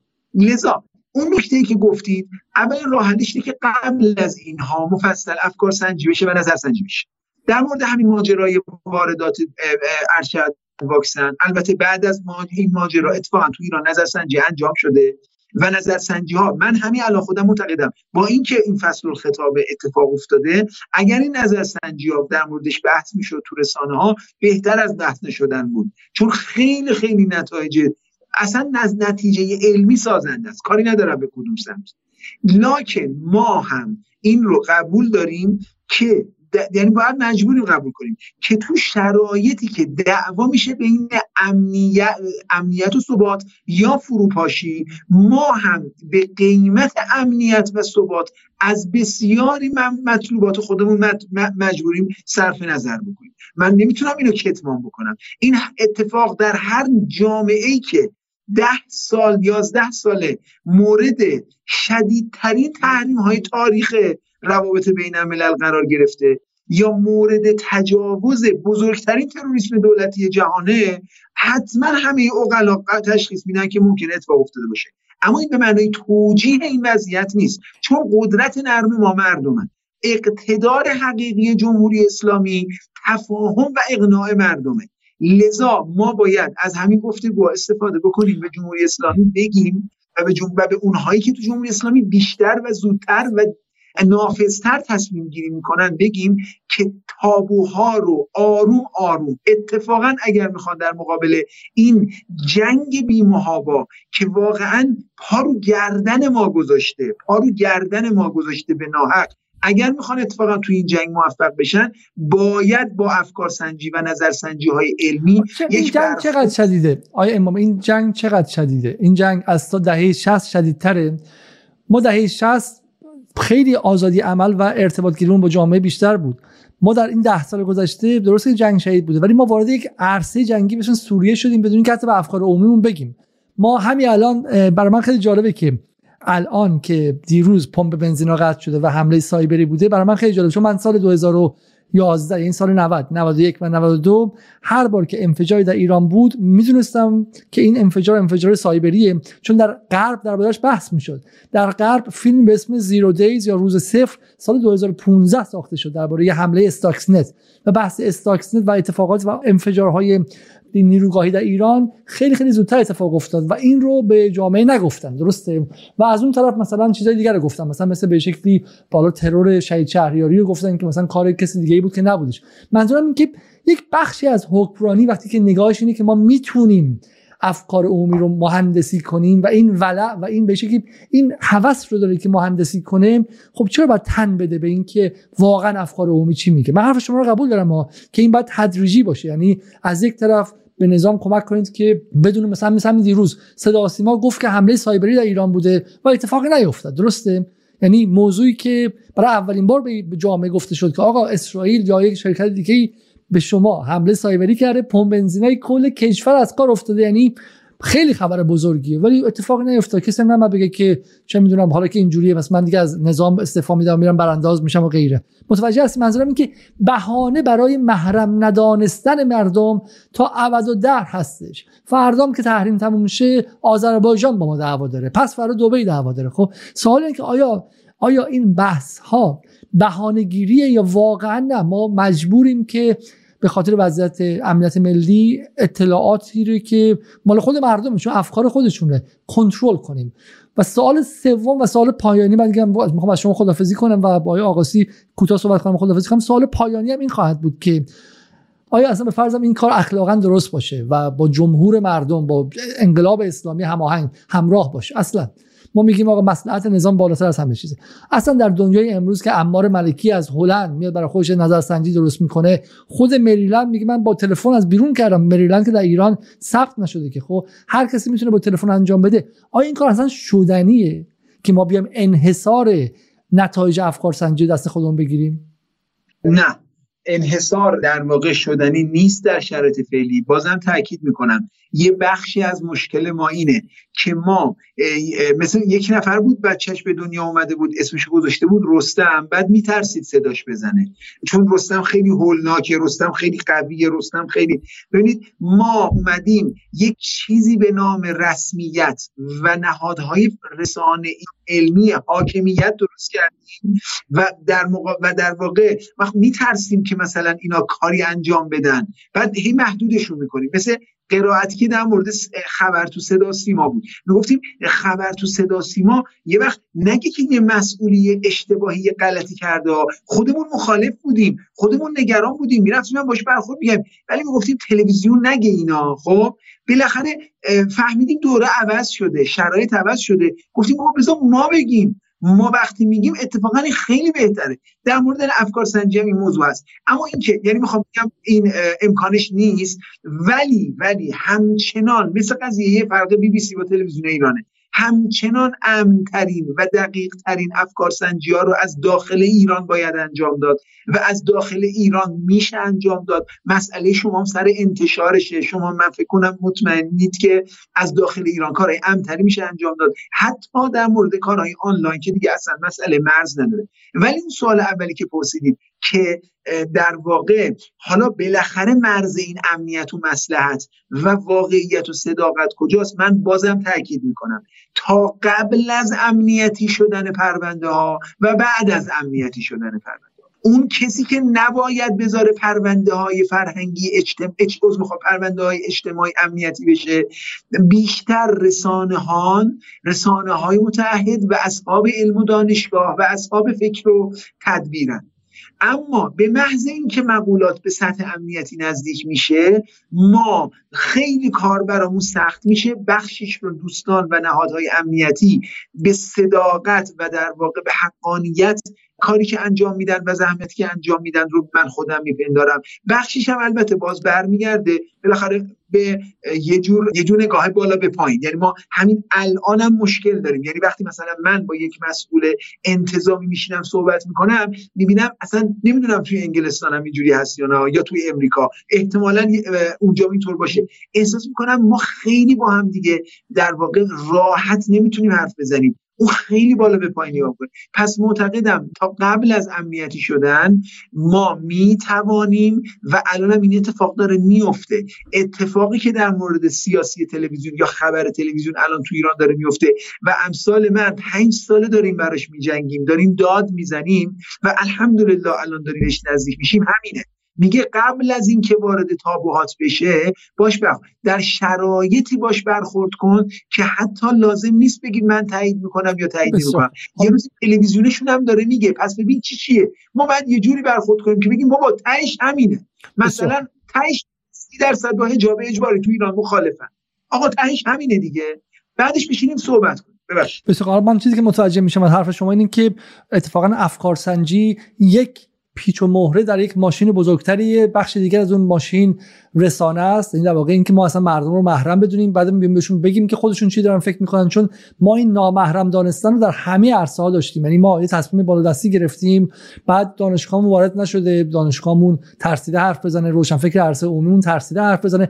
ما حالا وسط این بگم همین رسانه کوچک جدال. شما نمی‌دونید چقدر پیچیده و سخته که مهمان پیدا کنید اینکه شما و آقای آقاسی امشب اومدید و اینجا مقابل دوربین نشستید. و حرف بزنید استثنا بود. ما سراغ 20 نفر رفتیم تا اینکه به اینجا برسیم. چرا؟ چون روشنفکر عرصه عمومی آکادمیک استاد دانشگاه افکار سنجم میگه من کارمو می‌کنم و نمی‌خوام. سری که درد نمی‌کنه رو دستمال ببندم. اونها نمیان. قبل از چیزها تابو شدن زمانش بحث کنن و هزینه بدن. رسانم که هزینه نمیده حوزم که هزینه نمیده. این اتفاقات رو هم سرجم میشه. برای همین ما برای اینکه افکار سنجی نزدیکتر به واقعیت داشته باشیم و جرأت کنیم که منتشرش کنیم نیازمند رسانه آزادتر هستیم و نیازمند حکمرانی مردمیتر و نیازمند دانشگاه جسورتر و نیازمند به شکلی روشنفکران عرصه عمومی و به شکلی متفکران جسورتر. همه باید همزمان بیان تا این تابوها به تدریج شکسته بشه بدون اینکه نظم اجتماعی فرو بریزه. اینو از حرف شما گرفتم آقای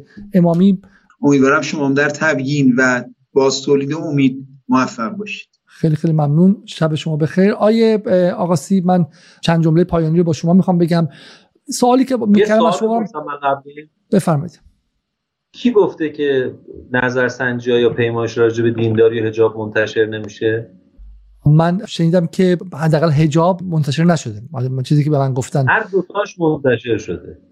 ببینید یه اشکال عمده ای که ما داریم تو کشور و من هی می‌بینم کجا منتشر شده؟ کجا منتشر شده؟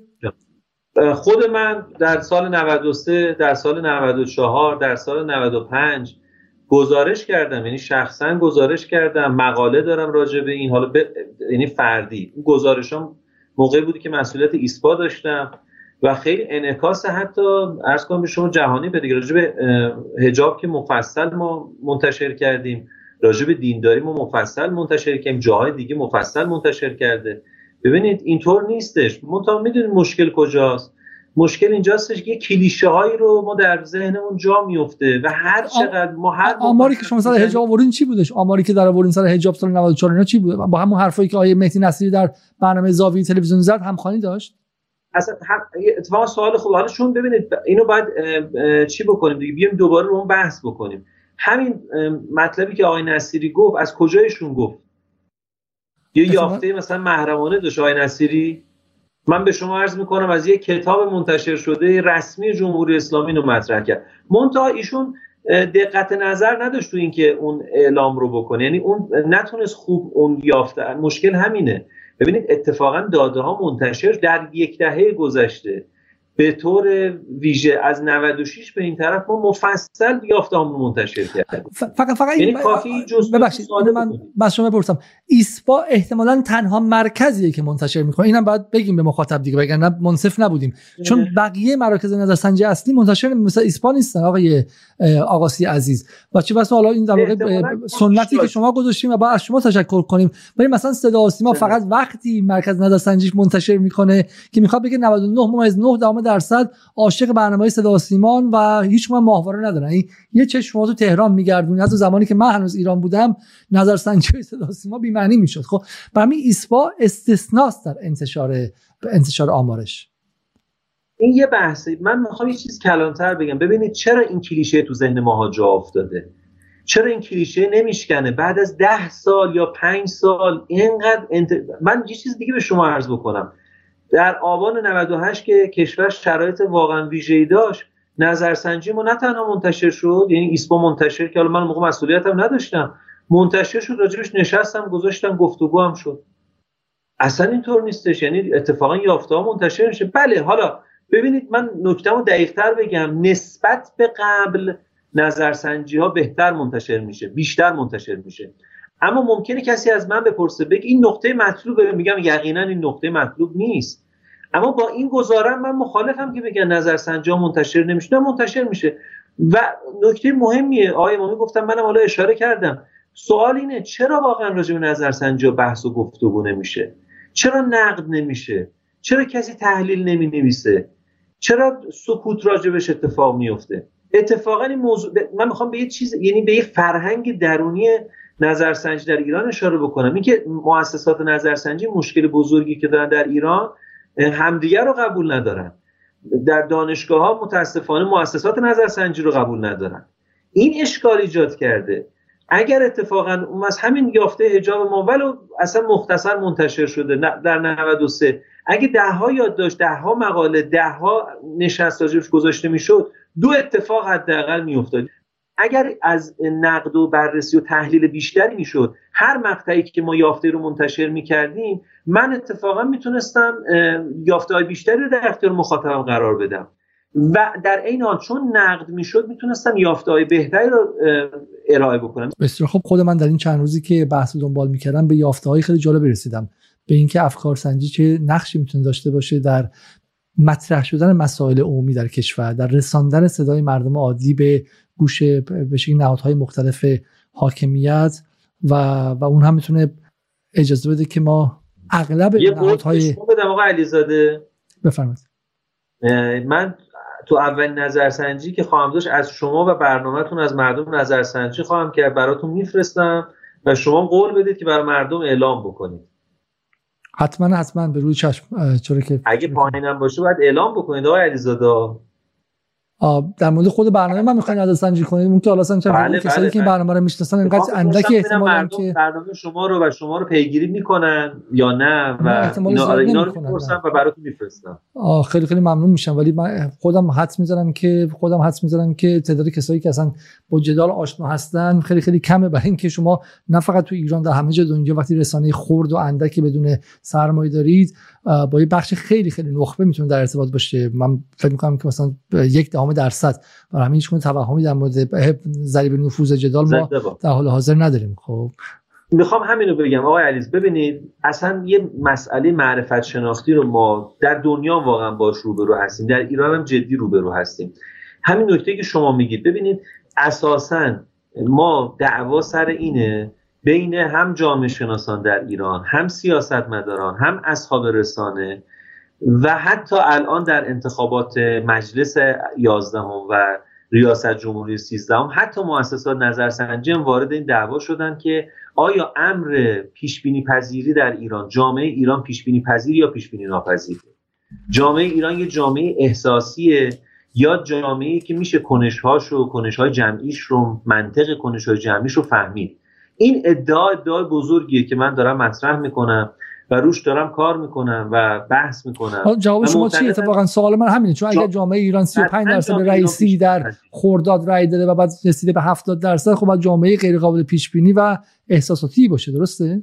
نه نه. برای من کاملا مسجله که این اتفاق طبیعیه طبیعی رخ داده. همونقدر که عرض کردم اگر دولت بتونه به نحو شایسته کار خودش رو پیش ببره می‌تونه این محبوبیتش رو تقویت بکنه و در, و در غیر این صورت دوباره محبوبیتش از دست خواهد داد. من برای شما مثال بزنم. کریمه که جنگ کریمه اتفاق افتاد با الحاق کردن کریمه به روسیه محبوبیت های پوتین به چند درصد رسید های علیزاده؟ خیلی بیشتر شد به 80 درصد. 80 درصد 80 بله. درصد. اصلا عجیبه. یعنی یا وقتی که بوش پسر به افغانستان حمله کرد محبوبیتش در امریکا به 97 درصد رسید. یعنی چیز عجیب غریبی. یعنی تا به حال یه همچین سابقه. ببین اینا موضوعات مهمیه. ولی بوش پسر موقعی که داشت ریاست جمهوری ترک می‌کرد با چه عددی ترک کرد؟ اینا یعنی هر اقدامی مثلا دارم میگم اگر یه دولت مردی بره به یه جای دورافتاده سر بزنه در ایران ما ممکن از مردم اون منطقه اگر بپرسیم که خب شما وضعیت رو چطور می‌دونی همین اقدام چون براشون خوشایند باشه نمره خوبی رو میدن. فرض بکنیم 20 ماه بگذره و این اتفاق نیفته. چه مردم چه گفتگوی خواهند کرد با شما؟ دیگه احتمالا اون مگر اینکه یه چیز جایگزینی وجود داشته باشه. اگه این مکانیسم این مکانیسم باشه ما می‌تونیم درک بکنیم که مردم یه منطقی داره. واقعا من ارزم اینه. این بیان مردم این افکار عمومی در جامعه ایران یه منطق خاص خودش داره که یک راه درکش و فهمش نظرسنجی است که ما باید بهش رجوع بکنیم. بسیار خب خیلی خیلی ممنون از شما و از همه مخاطبان که این دو ساعت رو با همه مشکلات و غیره تحمل کردن. تا برنامه دیگر شب و روزتون خوش و ممنون که تا این لحظه با ما بودید.